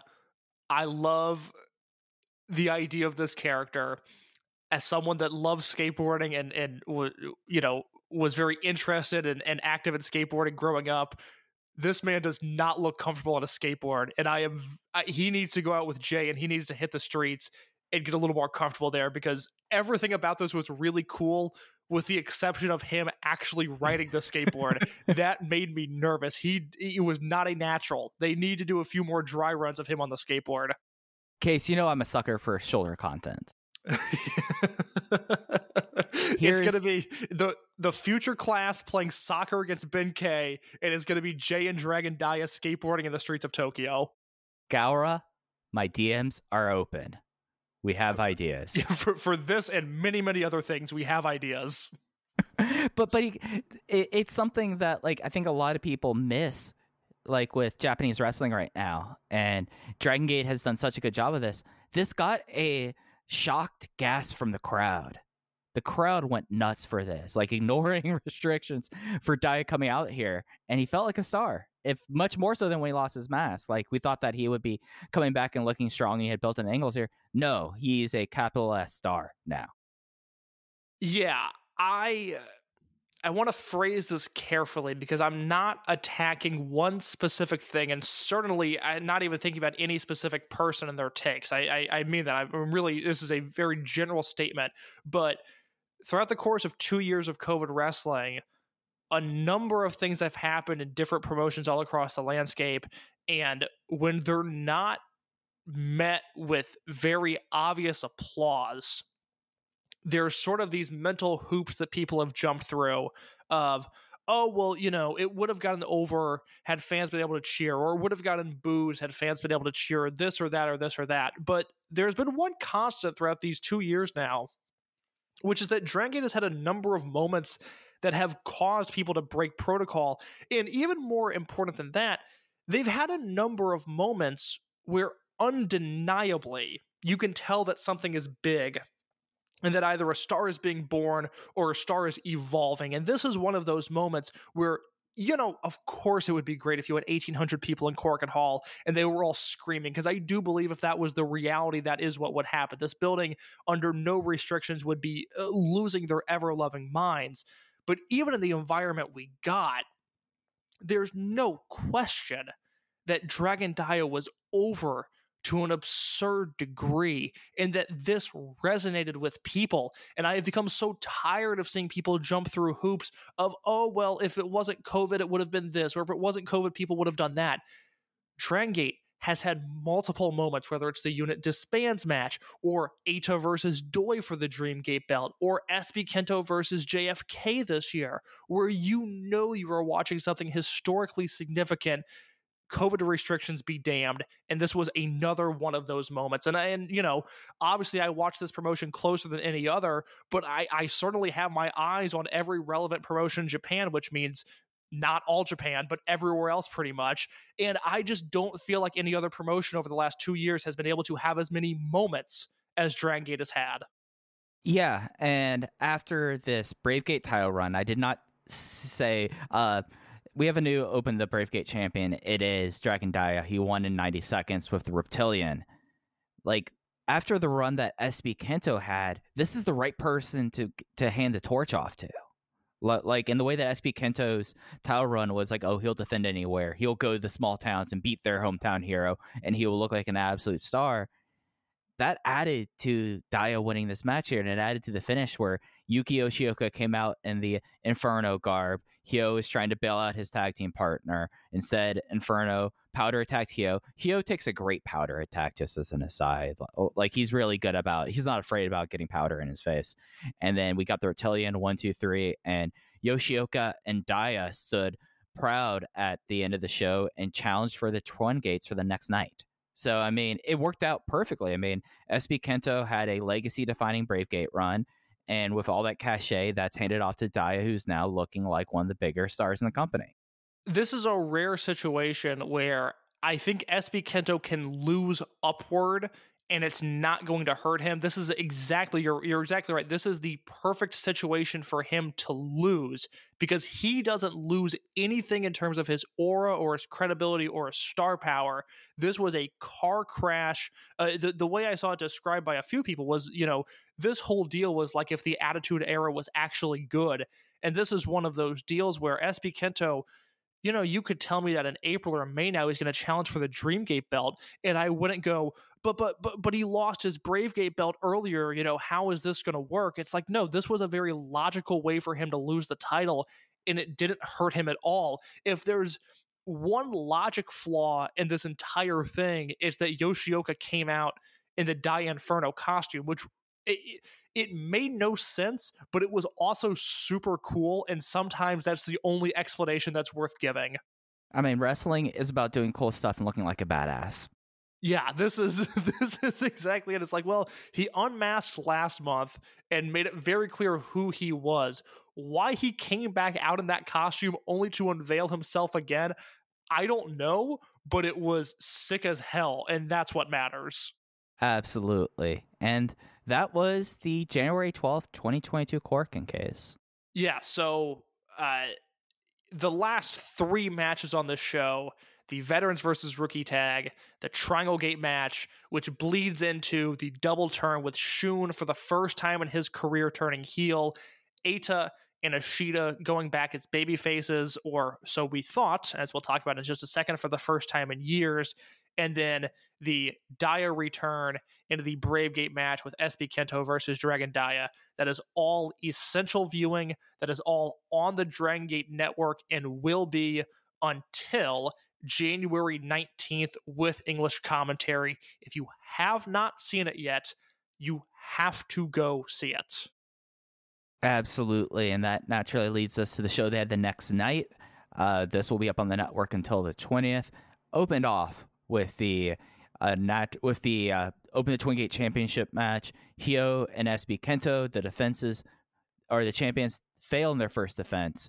Dia and Yoshioka become the 56th Open the Twin Gate champions when Yuki Yoshioka pens SB Kento with the Frog Splash.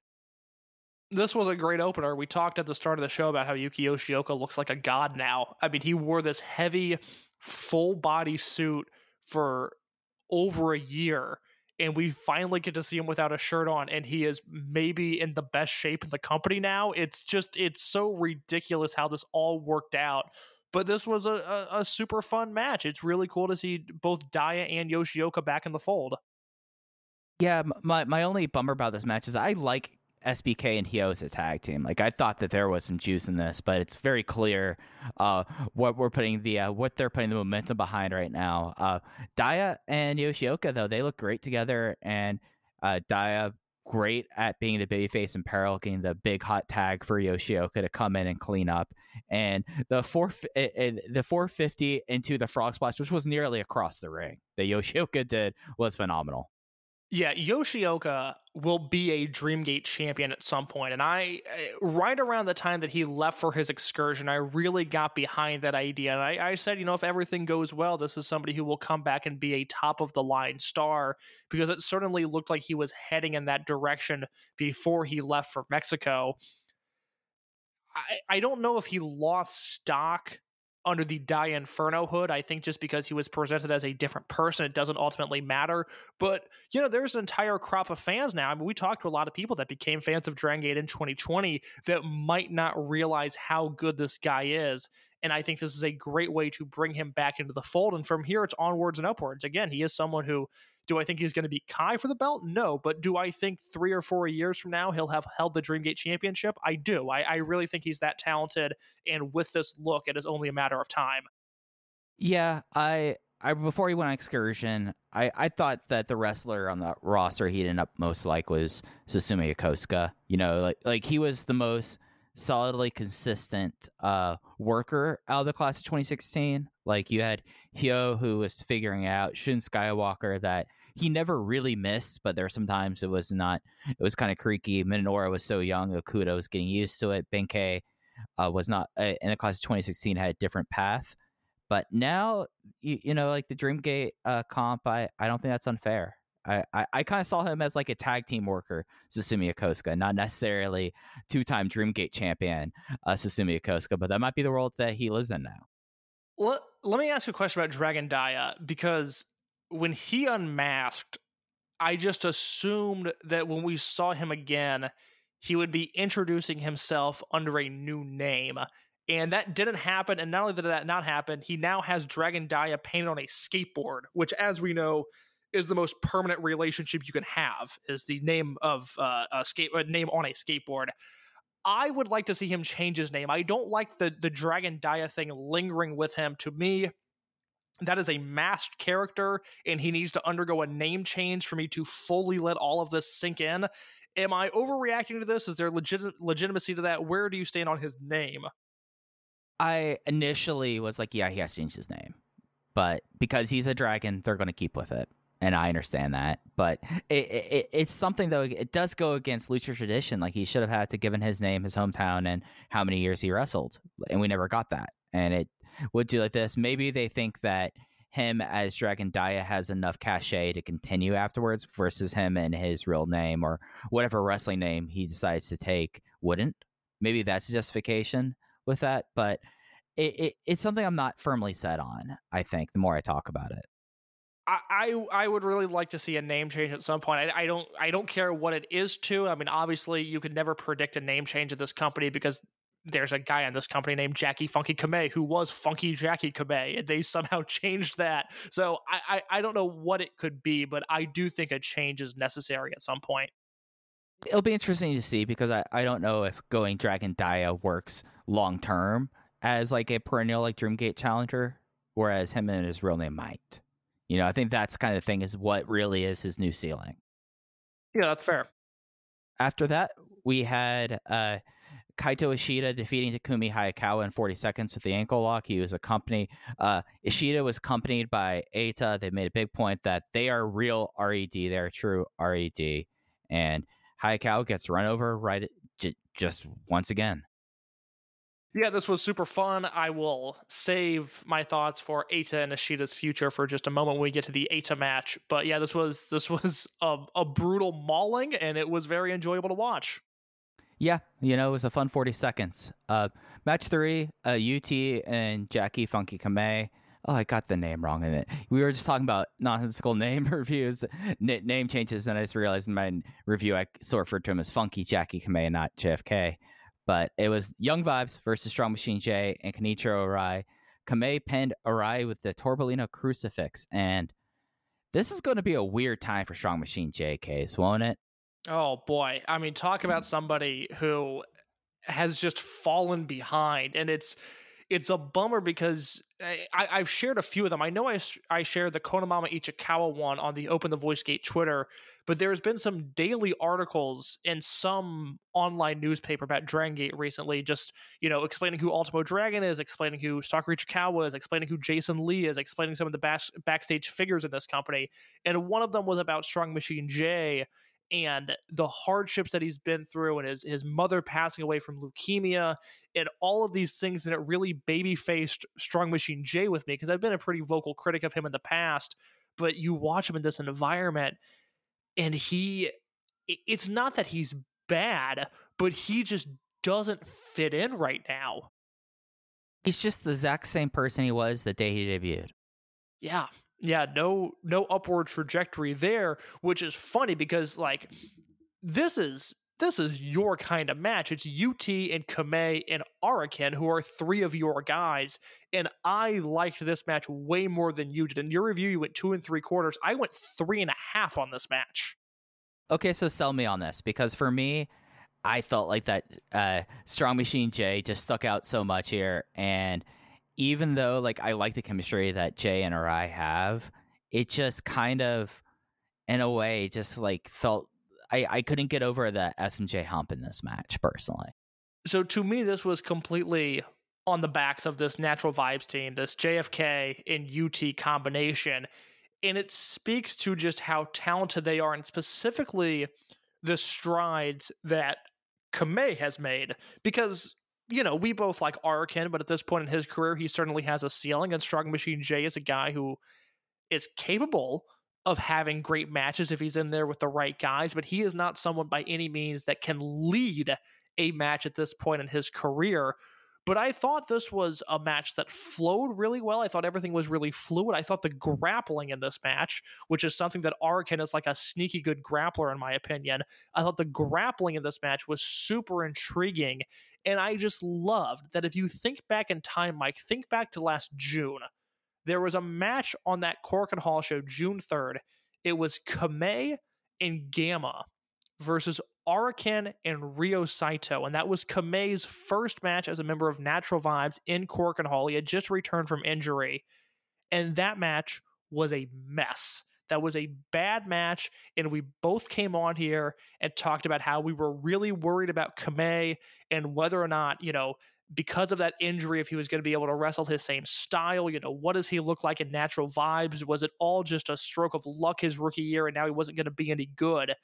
And you see six months later, like, oh no, this guy can actually carry a match with two guys at this point far below his level, and he can make it into something that to me is entirely worth watching. Again, three and a half star little tag match just because of the physicality on display and the way they work this. I, I don't know. I just loved this match it's something where I should, because you're absolutely right. This does have three of my guys in here. I should be the one defending the match to you, but I just couldn't get past that. Like, it, it, and it's something that's a real shame because I like Strong Machine J. He just he's a he's like mired in cement, and if it sticks out now, it really does, especially against someone like Kamei, who is two years his junior, really like coming off like a star in SMJ. He feels like a veteran. He feels like he should be doing these matches with Masaki Mochizuki and Don Fujii and Shuji Kondo.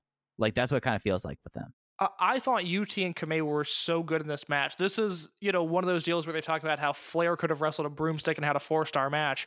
UT and Kamei could have wrestled two broomsticks, and I, I think I still would have given it three and a half. This wasn't anything that Araken or Strong Machine J really brought to the table, but I thought the Natural Vibes duo was just so good in this match that it, it was it completely suckered me in. After that, we had a high end in Ultimo Dragon versus veterans. It was Dragon Kid, Ben-K, Keisuke Okuda, and Kagetora and Ultimo Dragon, defeating Masaki Mochizuki, Don Fujii, Shuji Kondo, Yasushi Kanda, and Gamma when Ben-K pinned uh, Kanda with a spear. This was the record league match, as I put in the review. This was let, us get some let's get some exercise because we just had a very heavy meal.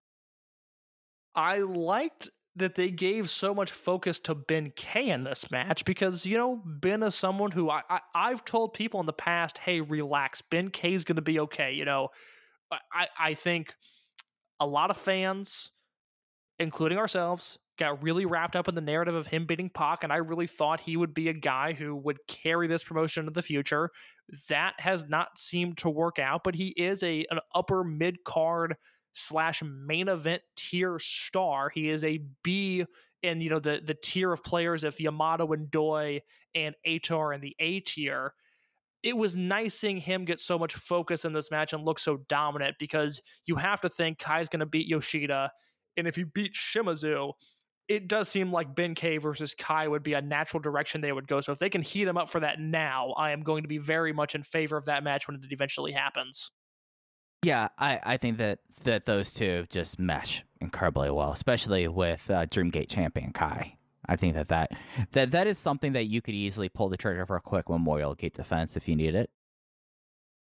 Yeah, that's a good. Well, okay, yeah. So it doesn't look like the Dreamgate title is going to be defended at Memorial Gate this year if they're going from the oh, early, right. yeah, the early February defense to the winner of that goes into Champion Gate as the that's right. challenger. But Dead or Alive could be Ben-K versus Kai.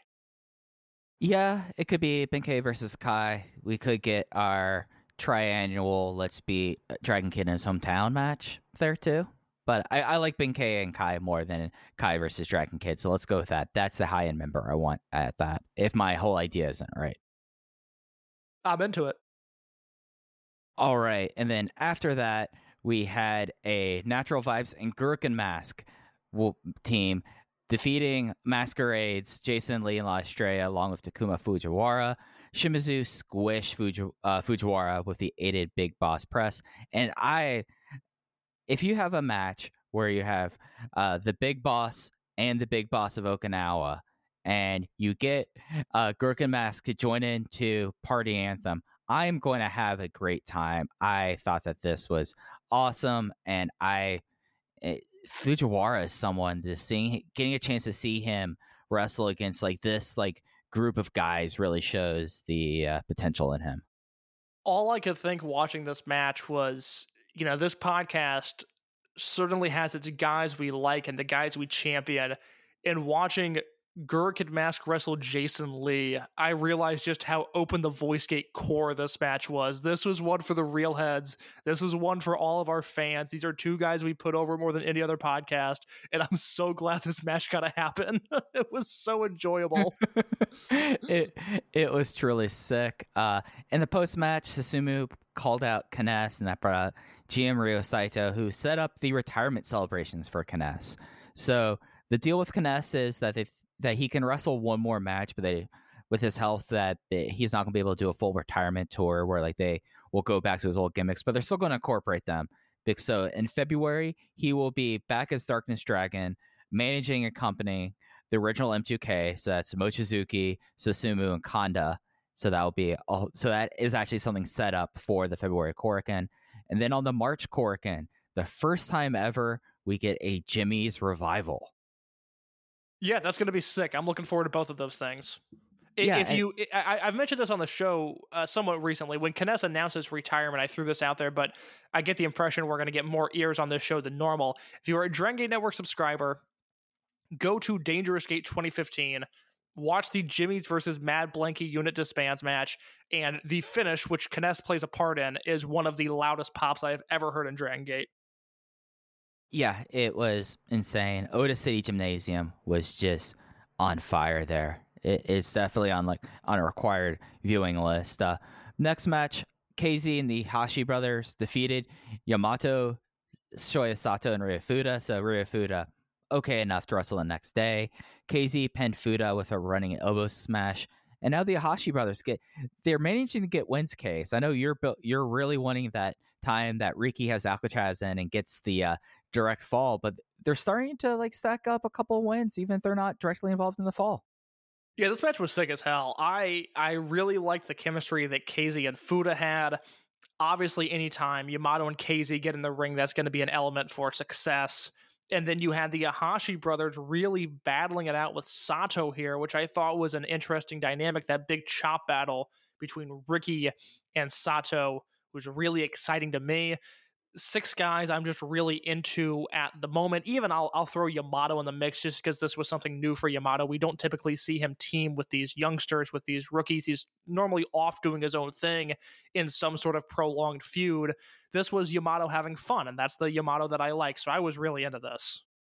Yeah, this was a blast, especially Fuda and KZ. Like like Fuda right now is ranked sixth, but he does have potential there. Like, and it's nice to see him immediately get back at it. Uh, Riki and Yamato, like that is something that was really a whole lot of fun here, and it was a nice thing. Like, at least in my mind, there might still be a giant six on six match, but I felt like them stomping the shit out of Don Fujii after Don Fujii decided he was going to try to get more out of the rookies after winning that match the night before.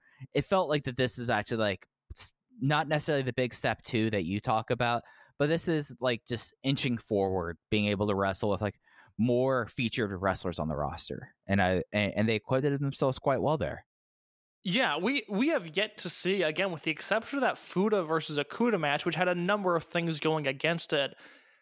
Any any combination of veterans that these guys have been put in the ring with, obviously, there's that easy sort of match structure to feed off of when it's Mochizuki and Kanda and Kondo and Fujii, but even when you put them in there with the Kagetoras and the KZs and the Horiguchis and the Susumus, like this class has not missed a step yet, and it's it's remarkable to see. I mean, at some point, you know, they're going to these guys are going to falter, and we saw it with Fuda. We'll see it with Sato and with Fujiwara and with Hayakawa, but for the most part, it has just not happened yet, which is an awesome thing to say. Yeah, and it's something that's going to be a really fun thing to watch as we go into February. Uh, after that, it's my main event. It was Eita and Yosuke Santa Maria. They went to a no contest as RED attacked all three of them. As Eita was rearing back for Imperial Uno after he hit a low blow, Re, uh, RED was able to pretty much take care of true RED there. But then Maria came to Eita's defense. Eita is her first true love. She that is her one true pair. Uh, and slapped down every member of RED, but Eita was just not interested and stormed out. So you're probably more equipped to do this than I am. For newer viewers that missed the millennials because that was you know they they ended at this point six years ago. Can you briefly and if you can't that's okay but can you briefly fill in listeners on the Eita Maria relationship? All right so both of them if they're not from the same year's class they are complementary they're in the same era. But Eita along with T-Hawk and Lindaman went to Mexico for an excursion in 2013 they came back as millennials, and the gimmick by millennials is that they were obviously lucha inspired going to their excursion, but more importantly, they were out to war against anyone who was born before 1990. So that's what that's what being a millennial is in Dragon Gate. Uh, case I'm not a millennial. I, I'm either a boomer or Gen Xer because uh, I am born before 1990. So soon after, uh, the wrestler now known as Yosuke Santa Maria was under other gimmicks and became uh, and was Super Shenlong 3, which Shenlong is a character that doesn't exist anymore in Dragon Gate. There's been two other Super Shenlongs. One of them was Shinobu. The other one is the wrestler now known as Problem Dragon. And Shenlong lost a mask match. I think that was like the unit must disband. Loser loses their mask or hair match, the Akatsuki versus uh, Mad Blankey one, I think. Yes, that, that was the Akatsuki versus Mad Blankey unit disbands two count versus three count rules match where uh, it was a handicap match too, where Akatsuki only needed a two count to win, and Mad Blanky obviously needed the three count. One of the greatest matches in the history of Dragon Gate. Yeah. So then, uh, Shenlong three started to be called, and this was the entire ring name, the former Super Shenlong three Yosuke Watanabe. That was the unmasked Yosuke gimmick up until Millennials happened. Uh, Yosuke caught a look at Eita, discovered her true self, became Yosuke Santa Maria, and all the boy craziness about Yosuke Santa Maria and that facet of the character comes from the love of Eita. And she's tired of seeing Eita beat down, and she's gonna try to get back her man. Basically, I think that's a fair way of putting it. Yes, no, one hundred percent. Well done. I'm glad you did that and not me. I, eh, you know, we, we can talk a little bit about where we think certain guys are going to go because I know we have differing opinions on at least one member of the roster and their future. But I will say, on a personal level, as a fan of this promotion, Eita and Ishida going face is the most exciting thing imaginable. I, I have been a, a very vocal critic of Eita and oddly enough, a very uh, big supporter of Ishida since they've both been an RED, but I think this is the right move for both of them. I think this is going to be huge, and I think Maria is going to turn them face, and it's going to be a beautiful thing, Mike. Yeah, it, it's something where like I think that the that having Maria, and I do think that this is going to be the uh, nucleus of a new unit going forward. I I think that it just works. I think Eita is someone who is ready for that face turn. Ishida maybe has a little bit had a little bit more tread on the heel tire, but I think it's important because like Ishida was getting huge face responses before he was the Christmas surprise. Yes, that that is it, because he turned heel at the end of 2019, which then quickly led into generational warfare, which then quickly led into COVID, which then led into the uh, breakneck schedule of 2020. It's it, it's easy to get lost in the shuffle that his 2019, once he joined Maximum, he was teaming with Dragon Kid and he was teaming with Naruki Doi and he was teaming with Jason Lee. And we were losing our minds at this guy who I always liked Ishida. Yamamura and him graduated from the dojo at the same time. All eyes were on Yamamura. If he wouldn't have gotten injured, he would have been, you know, maybe the biggest star in this company. But I was always an Ishida guy. I just liked the way he moved around the ring, and he went from being a high flyer to, as it says in his entrance theme, just a kick boy. And while we certainly have seen the results of that as a heel of him as this brooding, vicious, brutal kind of guy, on the flip side, he can be a fiery, energetic babyface who does that same offense. And that is a winning formula that we've now seen, even if just because of of when that run happened and then when he turned, it seems like that face turn was many, many moons ago, when in reality it wasn't, and we know it can be a successful run again. Yeah, and it's going to be interesting because he had that near year long run as Bravegate champion as a heel. And I Yeah. don't know. Yeah, because he, he, won, he won the belt from Susumu in November of 2019 as a face, right. and then a month later turned heel, and then he had that great match with Jason Lee at Final Gate. That was kind of his first big match as a heel. So yeah, that entire run really was uh, under the RED guys. Yeah, and it was a big deal because he won the Brave Gate in Osaka. He's a hometown Osaka guy, and that's another reason why he was probably getting his first Dream Gate match at Champion Gate because it was also in Osaka. They love making sure the hometown guys get beat, but also gets people to the shows. But uh, it, it it's going to be interesting because Ishida worked really well as a heel number two, but with the way that this unit shuffle looks right now, I'm just going to pull up my spreadsheet. And the people that I think are realistic uh, add ons to that face unit, unless somehow this gets merged with the House of Boys, or if they pull Masaki Mochizuki, or Dragon Kid decides to forgive Eita and turn on high end, it's. I don't want. I don't think it's a weak unit because Eita is such a big star in the company. But those three, that that's a rough core to start with. You, you you've got some slots to fill out.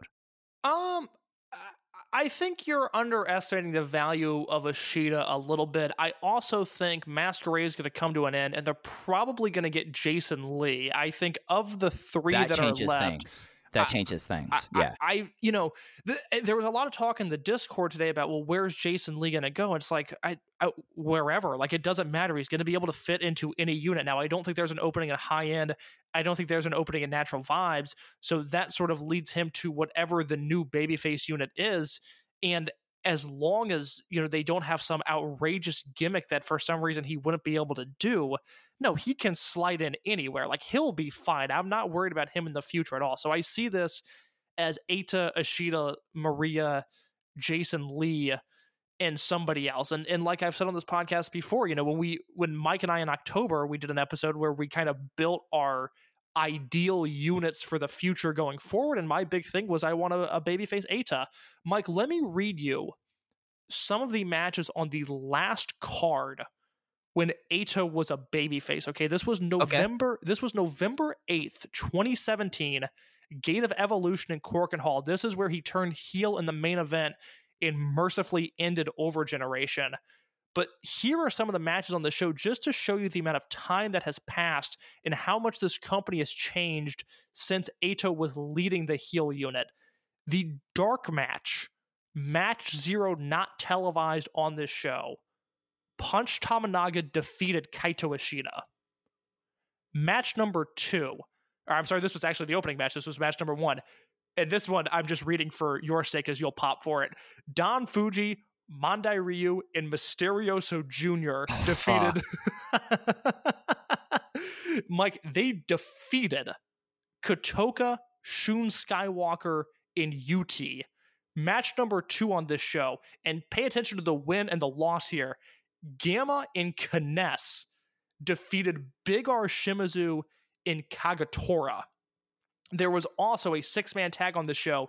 Yoshino Doi and Horiguchi defeated BB Hulk, Yosuke Santa Maria, and Jason Lee. This was a pre maximum era Jason Lee on this show.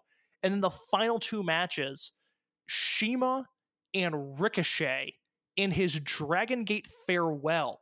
Shima and Ricochet versus KZ and Yamato. And then the main event, Berserk versus Overgeneration, which wasn't even Overgeneration. It was Lindaman, Shingo, T Hawk. So those three guys out of the company, Yoshida and Kanda against Dragon Kid, Eita, Mochizuki, Ryo Saito, and Susumu. So this was actually a month after the unit disbands match, uh, where Overgeneration again mercifully ended. But this was a hodgepodge of legends and Eita, where Eita ended up turning on Dragon Kid. That really kickstarted that feud.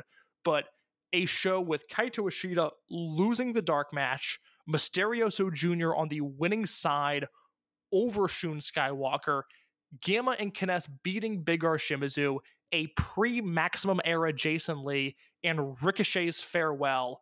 That was the last time Eita was a babyface.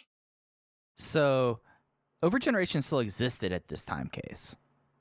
Oh, Overgeneration God, didn't did it? disband until after after everyone left. Like the disbands match was like Punch Tominaga and Gamma and uh, Kaito Ishida and Dragon Kid. look, we're we haven't forgotten about it. We will revisit over generation on a podcast at some point. That is an idea that we threw out there on the air, and now I feel like we have to do it.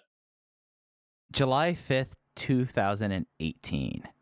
So they kept the husk of that of that unit going 3 months after it died. wait, holy shit! That's when they disbanded. Yeah, they disbanded late. They disbanded to Antios. Oh my god! Oh, it's worse than I thought. right. Yeah, no, for sure. For sure. It was it was wild. But, Uh, but, then- but anyways, I, I think there's so much value in this Eita and Maria pairing. I mean, it's not exactly a continuous thread, but that is at this point now we're looking at a decade almost, nine years of storytelling that is going to get us to this Eita turn. Ishida can be a successful babyface. I have no concerns about him, no reservations about him turning face. I am curious, and maybe you're about to get to this. You want to talk about the RED, uh, n- the the fact that these teams are now fighting over the name of RED. Yeah, so this is mostly on social media. So we have Eita and Ishida saying, We are RED. I'm the leader. Ishida's my number two. You can't just, just like Eita actually said, Aren't you reborn about this? So they are considering, I'm calling them true RED or real RED. And then you have the heels that still exist. So you have Hyo, SBK, Kai, Hulk, and Shun Skywalker.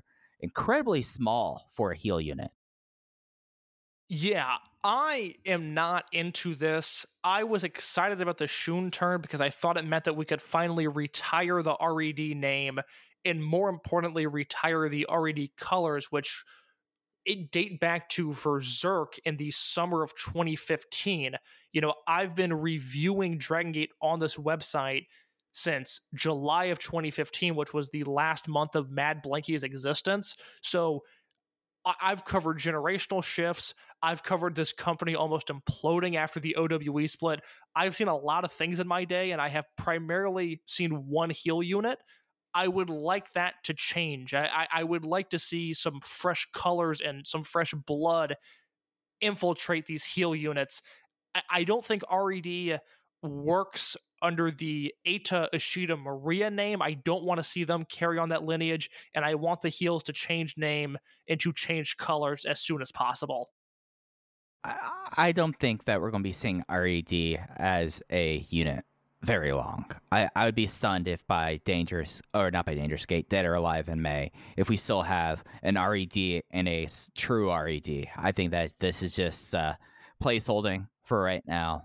The, they're almost done with their month. I think February, we'll, we maybe we'll see them announce that the heel unit's going to change, maybe. I mean, uh, we only have two matches announced for the February Korakuen, but I, I would be stunned if by not even dead or alive, if by if we enter March with still RED and true RED, I would be stunned. Like I think that they're going to try to get it moving, try to sell some merch. You know, I mean, Eita turning face, you're going to have some new stuff to sell for him. So I don't think it's Oh going to be god, yeah, that's that's such a great point. I mean, we've talked about on this podcast about how big of a merch mover Eita is, and that is as a heel, and now you turn him face again. I, I I'm I'm so excited at Eita becoming a face again. I really think that is just the facelift that this promotion needs, and I'm all for it.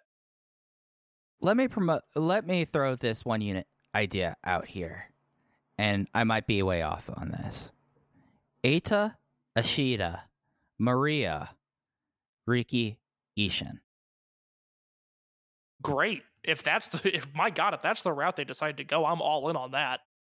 you might want to have another top line person you might want one more because you you you have your bottom line done you have your tag workers in there you have your young guys you have your main eventers but you might want one more person so you can unless you're going to just rocket pack the Ishins up into the main event Yeah, what what you Or need there, sorry. it- it- what you need there, and I don't know who exactly fills that role other than this guy, but that's where you want that Kagetora level star, that true mid carder, which might be Jason Lee, of a guy that you know can beat almost anybody on the roster, but can also lose to anybody on the roster because Eita's your top star. Again, I think Ishida has real, legitimate star potential to him, and, and a track record of of being a star with his Brave Gate run and that Dreamgate uh, challenge versus Skywalker last year, which, if my memory serves me correct, given the COVID restrictions at the time, that did a pretty good number, but I'm not 100% sure in saying that. But I, I, that is my memory. Uh, the Iihashis, we know they're great. They're going to be great. Uh, Maria's interesting. You know, she got hurt at the end of 2019 in a really ugly injury that had happened on a Hokkaido show. So I don't. That ankle, yeah. Yeah. So uh, she was wrestling Kanda in a singles match and she went to do a springboard drop kick and if memory serves me correct, she basically landed with one leg behind her. She kind of landed on one of her legs, and it was this really nasty injury. And if you look at her output, then I think that was you know either the end of 2018 or the end of 2019. Now it was the end of 2018 uh, because she ended up wrestling in some of the Toryumon reunion matches in 2019. Uh, she has not been the same since. You know, Maria was somebody who during her Bravegate run and during her time in the millennials eh, she's not the greatest worker in the world but she's capable of having great matches and i thought even in the match with Eita which was her selling the entire time she really doesn't move around the ring all that well anymore and i'm all for her being implemented into this unit i'm all for her having a story to tell but I do worry that her in ring, because of that injury, she's never been the same. And I don't know if she can hang with everybody the way that she used to. Yeah, I guess like like she'd be the person you expect that at the ankle. I mean, that's a that's a rough thing to do, especially with her offense. You know, with a lot of springboards, a lot a lot of it's based off of rope running. Like it, it definitely you have seen like a change in focus with her there. So yeah, that was that was a really nasty injury. I mean, the the gif of that I remember being particularly uh, gross. Yeah, yeah, I, I remember it vividly. As soon as you brought up the image, oh, you brought up the injury case. I I, remember the uh, indoor soccer arena and her going down hard. It, it, it's not a pretty one. If if you're a sicko and you like watching injuries, it's a it's a pretty strong injury. Uh, the main event, unless you got anything else to talk about. No, let's talk about the main event. Main event was RED, Kai, BB Hulk, and the debut of Shun Skywalker. Worth noting that Shun is still wearing all masquerade colors. During the attack in the previous match, he was wearing the masquerade mask. He has to keep the masquerade mask. I'm just, it, it, it works for his character. But they went up against uh, Naruki Doi, Takashi Yoshida, and Naruki Doi got his wish. He teamed with Kota Minoura. Yoshida got the direct win over Kai with the cyber bomb. Don't see a lot of cyber bombs these days, Case. no, you don't, for better or worse.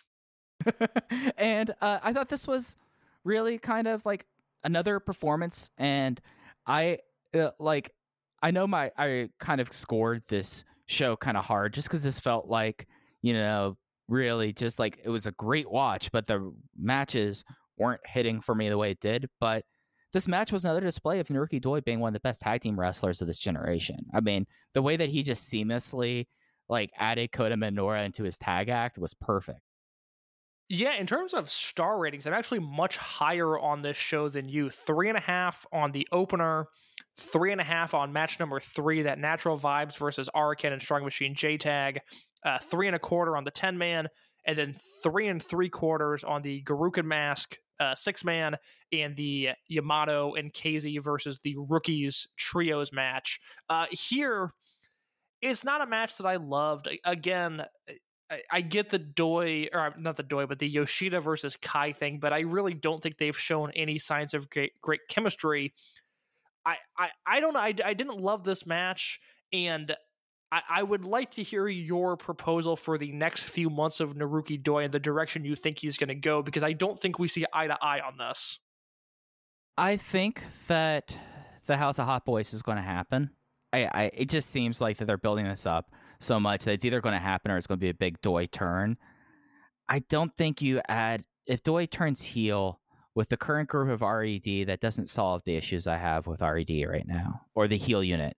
Whereas they need more people to have uh, to have undercard matches, and they need a they need a fall post, they need a lost post there. So adding Doi there actually, it would be good to have more people to bounce off of Hyo and SBK on promos like those are the two that they they're going to have to rely on promos other than Kai going bye bye to people. So well, maybe Shun. I mean, Shun. We've seen him turn his talking around. Yeah, Shun is, but I also think that Shun's going to really dial into this psychological break. So it, it will be good mic work. Like he's definitely gone from a bad uh, talker to someone, at least with this character that I find very interesting. But I don't think you can rely on that, if that makes sense. Yeah, it's it. Shun can't exactly do a, a show. Well, I I don't know. Is he has he been doing show closing promos? I think he could do a show closing promo in this he character. has been. He has been, and he, it was him being the oblivious. Oh, Masquerade is fine. I'm the only one that wants to talk. Remember, he had three microphones. Yeah, at Kobe yeah, Sanbo Hall. some of the greatest photos I've ever seen. Um, yeah, I, I, the the thing with Doi, and it seems to be the the take that I, I've read a ton this morning, is that Doi is going to turn heel. He's going to join the RED group. I think that is a mistake if that happens. Now, I love Doi. I talked at length this summer about how I thought they were going to hit the ground running with Doi as a main character in the latter half of this year of 2021. And then it didn't happen. And one of the things that I proposed was Doi turning heel. And at the time, I was very into that move because, you know, I thought RED needed, you know, maybe some fresh blood, but also because I didn't imagine Shun Skywalker turning heel. But if we take what Yamato said, and Jay mentioned it on commentary during his match on this show, if we take what Yamato said at face value, that his last Dreamgate run was inspired by Akira Tozawa and Shingo Takagi, and the fact that Yamato is now 40 years old, and as you've talked about on this episode, about how so many guys on this roster are world class talents ready to carry this promotion on their back, and they're under the age of 30. Yamato looked at that title win as his last gasp of hope as the last time that he will be the top dog in this company and that for better or worse you know the youth are here and they are ready to move into position and become the featured acts of this company naruki doi is 41 years old naruki doi was a member of the t2p class and while he is still a world-class wrestler naruki doi turning heel and now, in my opinion, would be stealing the spotlight from SB Kento and Hyo and Shun Skywalker. And I think that would be a horrible mistake. They don't need him. SB Kento can talk, Hyo can talk, Skywalker and this character can talk. They can all wrestle. They do not need Naruki Doi. I am all for mm-hmm. his Hot Boys unit happening. I think turning him heel would be a giant mistake. Yeah, and you brought up SB Kento. I think that uh, you know how I feel about my checklist of the things I want to see from SB Kento, and he keeps on checking off the boxes each time. Him leading a heel unit is much more important for the next 15 years of the promotion than Naruki Doi gets one last heel run in, in my opinion. So I think that it does a disservice having Doi turned heel, but I just can't. It, it's Naruki Doi. You always have to acknowledge the possible heel turn with him. And like especially when they're promoting his current act as Doi Yoshi 2.0. Right. Yeah. But I just Doi. Uh, if this was three years ago, Doi, Doi doing the heel turn on Yoshino would have been perfect. Now it, he's at a point where, like, yeah, it would be great to see one more heel run with him, but not at this time. I not agree. I, I think you know the the bulk of this RED story, even with Hulk and Kai still staying in the group, it's the youth. It's Hyo and SB Kento disagreeing with Eita and Ishida, who are of that similar generation. I don't think you can throw in another old guy into that mix. I just don't think Doi fits. I don't think Doi needs to be there right now. Let him do his thing. Let him and Minoura team. Let him and Yoshida team. Have Doi be a twin gate, triangle gate guy. He doesn't need to be a main eventer. I don't think the heel unit needs him. I I I I would be very cautious about wanting Doi to turn heel right now. I think in the long term it would do more harm than good. Yeah, yeah. I, I think it's one of those things you have to look down the road, as we were saying. Uh, other things on the match itself, Shun shoving the mask of Masquerade into Minoura's face. That's one of those chef kiss photos. You know, oh, like that's... Shun is just on another level right now. I mean, he the the comparison I made a few weeks ago was, you know, if the first five years of his career were like Bryan Danielson's 2002 through 2005, where he was a world class wrestler, but there wasn't a ton of depth to him. We're now seeing his 2006 Bryan Danielson run where he becomes the complete package and one of the most musty wrestlers in the entire world. No, absolutely. And it was fantastic to see. And it's going to be really fun to see how this all uh, shakes up because Eita and Ishida came out to taunt Kai in the final moments. That's what set up really the Cyberbong.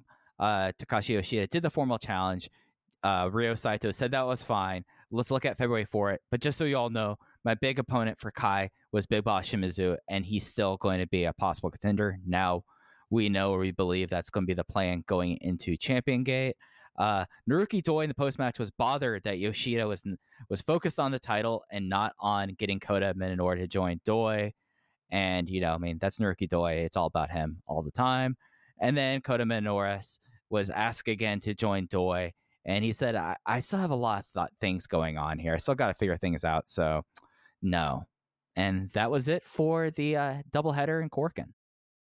Yeah, so we'll see more of Minoura and Doi, I would assume, at the Korakuen Hall in February. There's a lot more to unfold here. We're by no means done with the unit shakeup, but this was one of the most eventful weeks in Dragon Gate in many, many years. And it certainly seems like eyeballs that had drifted away from this promotion either you know in 2017 when quality dipped or 2018 when things got dire or covid when they just stopped paying attention to japanese wrestling it certainly seems like a lot of those eyeballs are back. Yeah and we will be here every week and doing a lot of stuff to help people on board onto Dragon Gate because this is the fun stuff. Like you know how everyone's like, what the best time to uh, what's the best time to start watching Dragon Gate? Best time to subscribe to Dragon Gate Network. Well, it it's right now. It, it could have been yesterday, but it is right now. This is some of the most exciting stuff in wrestling and stuff that only Dragon Gate does. You know, I mean, whenever you, you, you, this is the thing that like everyone gets to speculate on. Okay, what's going to be the new heel unit? What's going to come out of Masquerade? Will the Hot Boys happen? What's the deal of futures? Like this is the fun stuff, like speculating and everything. Is there any angle of these shows that we did not touch on? Is there anything that we missed that we still need to break down? We talked about, again, all those things you mentioned, where we think certain guys are going to end up. I'm not sold on the Doi heel turn. I, you know, among other things, is there anything that we missed? You know, other than I think that we need to further soak in Gurukun Mask doing party anthem dance. God, I love that man. He is so good. Gurukun Mask, come on to open the voice gate. Be the first wrestler on open the voice gate is Gurukun Mask. all right, Case. Unless you got anything else, let's get out of here. Yeah, no, that's that's all I've got. Like like I said, written reviews of these shows are up at voicesofwrestling.com. I did the first show, Mike did the second show. Look in the near future for more written content. If you're a newer fan of Dragon Gate, first of all, at Open Voice Gate on Twitter or the Voices of Wrestling Discord. We can help you out if you have questions on how to navigate the Dragon Gate network. If you have questions on the history of this promotion, maybe certain things that you want to figure out that you can't find the answer to, we can help you out. This is a a, a, podcast and a community resource. If you are lost on something, Mike and I are here to help, and the people in the Discord are here to help. That is the Voices of Wrestling Discord, which you can find over at voicesofwrestling.com. So please, if you're a new fan, take advantage of this podcast, of our website, and of the community at large. Yeah. And if anything, there's going to be a lot of cool stuff coming up for Open the Voice Gate in 2022, along with the written stuff. So keep it locked. Uh, you can follow us again on Twitter at Open Voice Gate. Case is at underscore in your case. I'm at Fujii Heya. Two eyes like Don Fujii. Thanks for li- listening to Open the Voice Gate. We'll be back next week for more comings and goings in the 2022 unit shuffle. Take care, everyone. What's so special about Hero Bread's soft, fluffy, and delicious breads, buns, and tortillas? Hero Bread serves up 0 to 1 grams of net carbs, 5 to 11 grams of protein, and high fiber in every delicious serving. Made with natural ingredients, Hero Bread supports gut health, promotes weight management, and helps maintain blood sugar. Hero also drops other limited edition ultra low net carb goodies like rich flaky croissants and buttery brioche slider rolls. Head to hero.co to shop today. Everybody in your crew identifies as either Big Mac Burger, McNuggets, or McCrispy Sandwich, but you're the filet fish Sandwich all day. That crispy fish, that savory tartar sauce, that melty cheese, that pillowy bun. Yeah, you get it every time. And if you love the filet of fish, right now you can catch two of the classics you love for just $6. Limited time only. Price and participation may vary. Cannot be combined with any other offer. Single item at regular price. Ba da ba ba ba.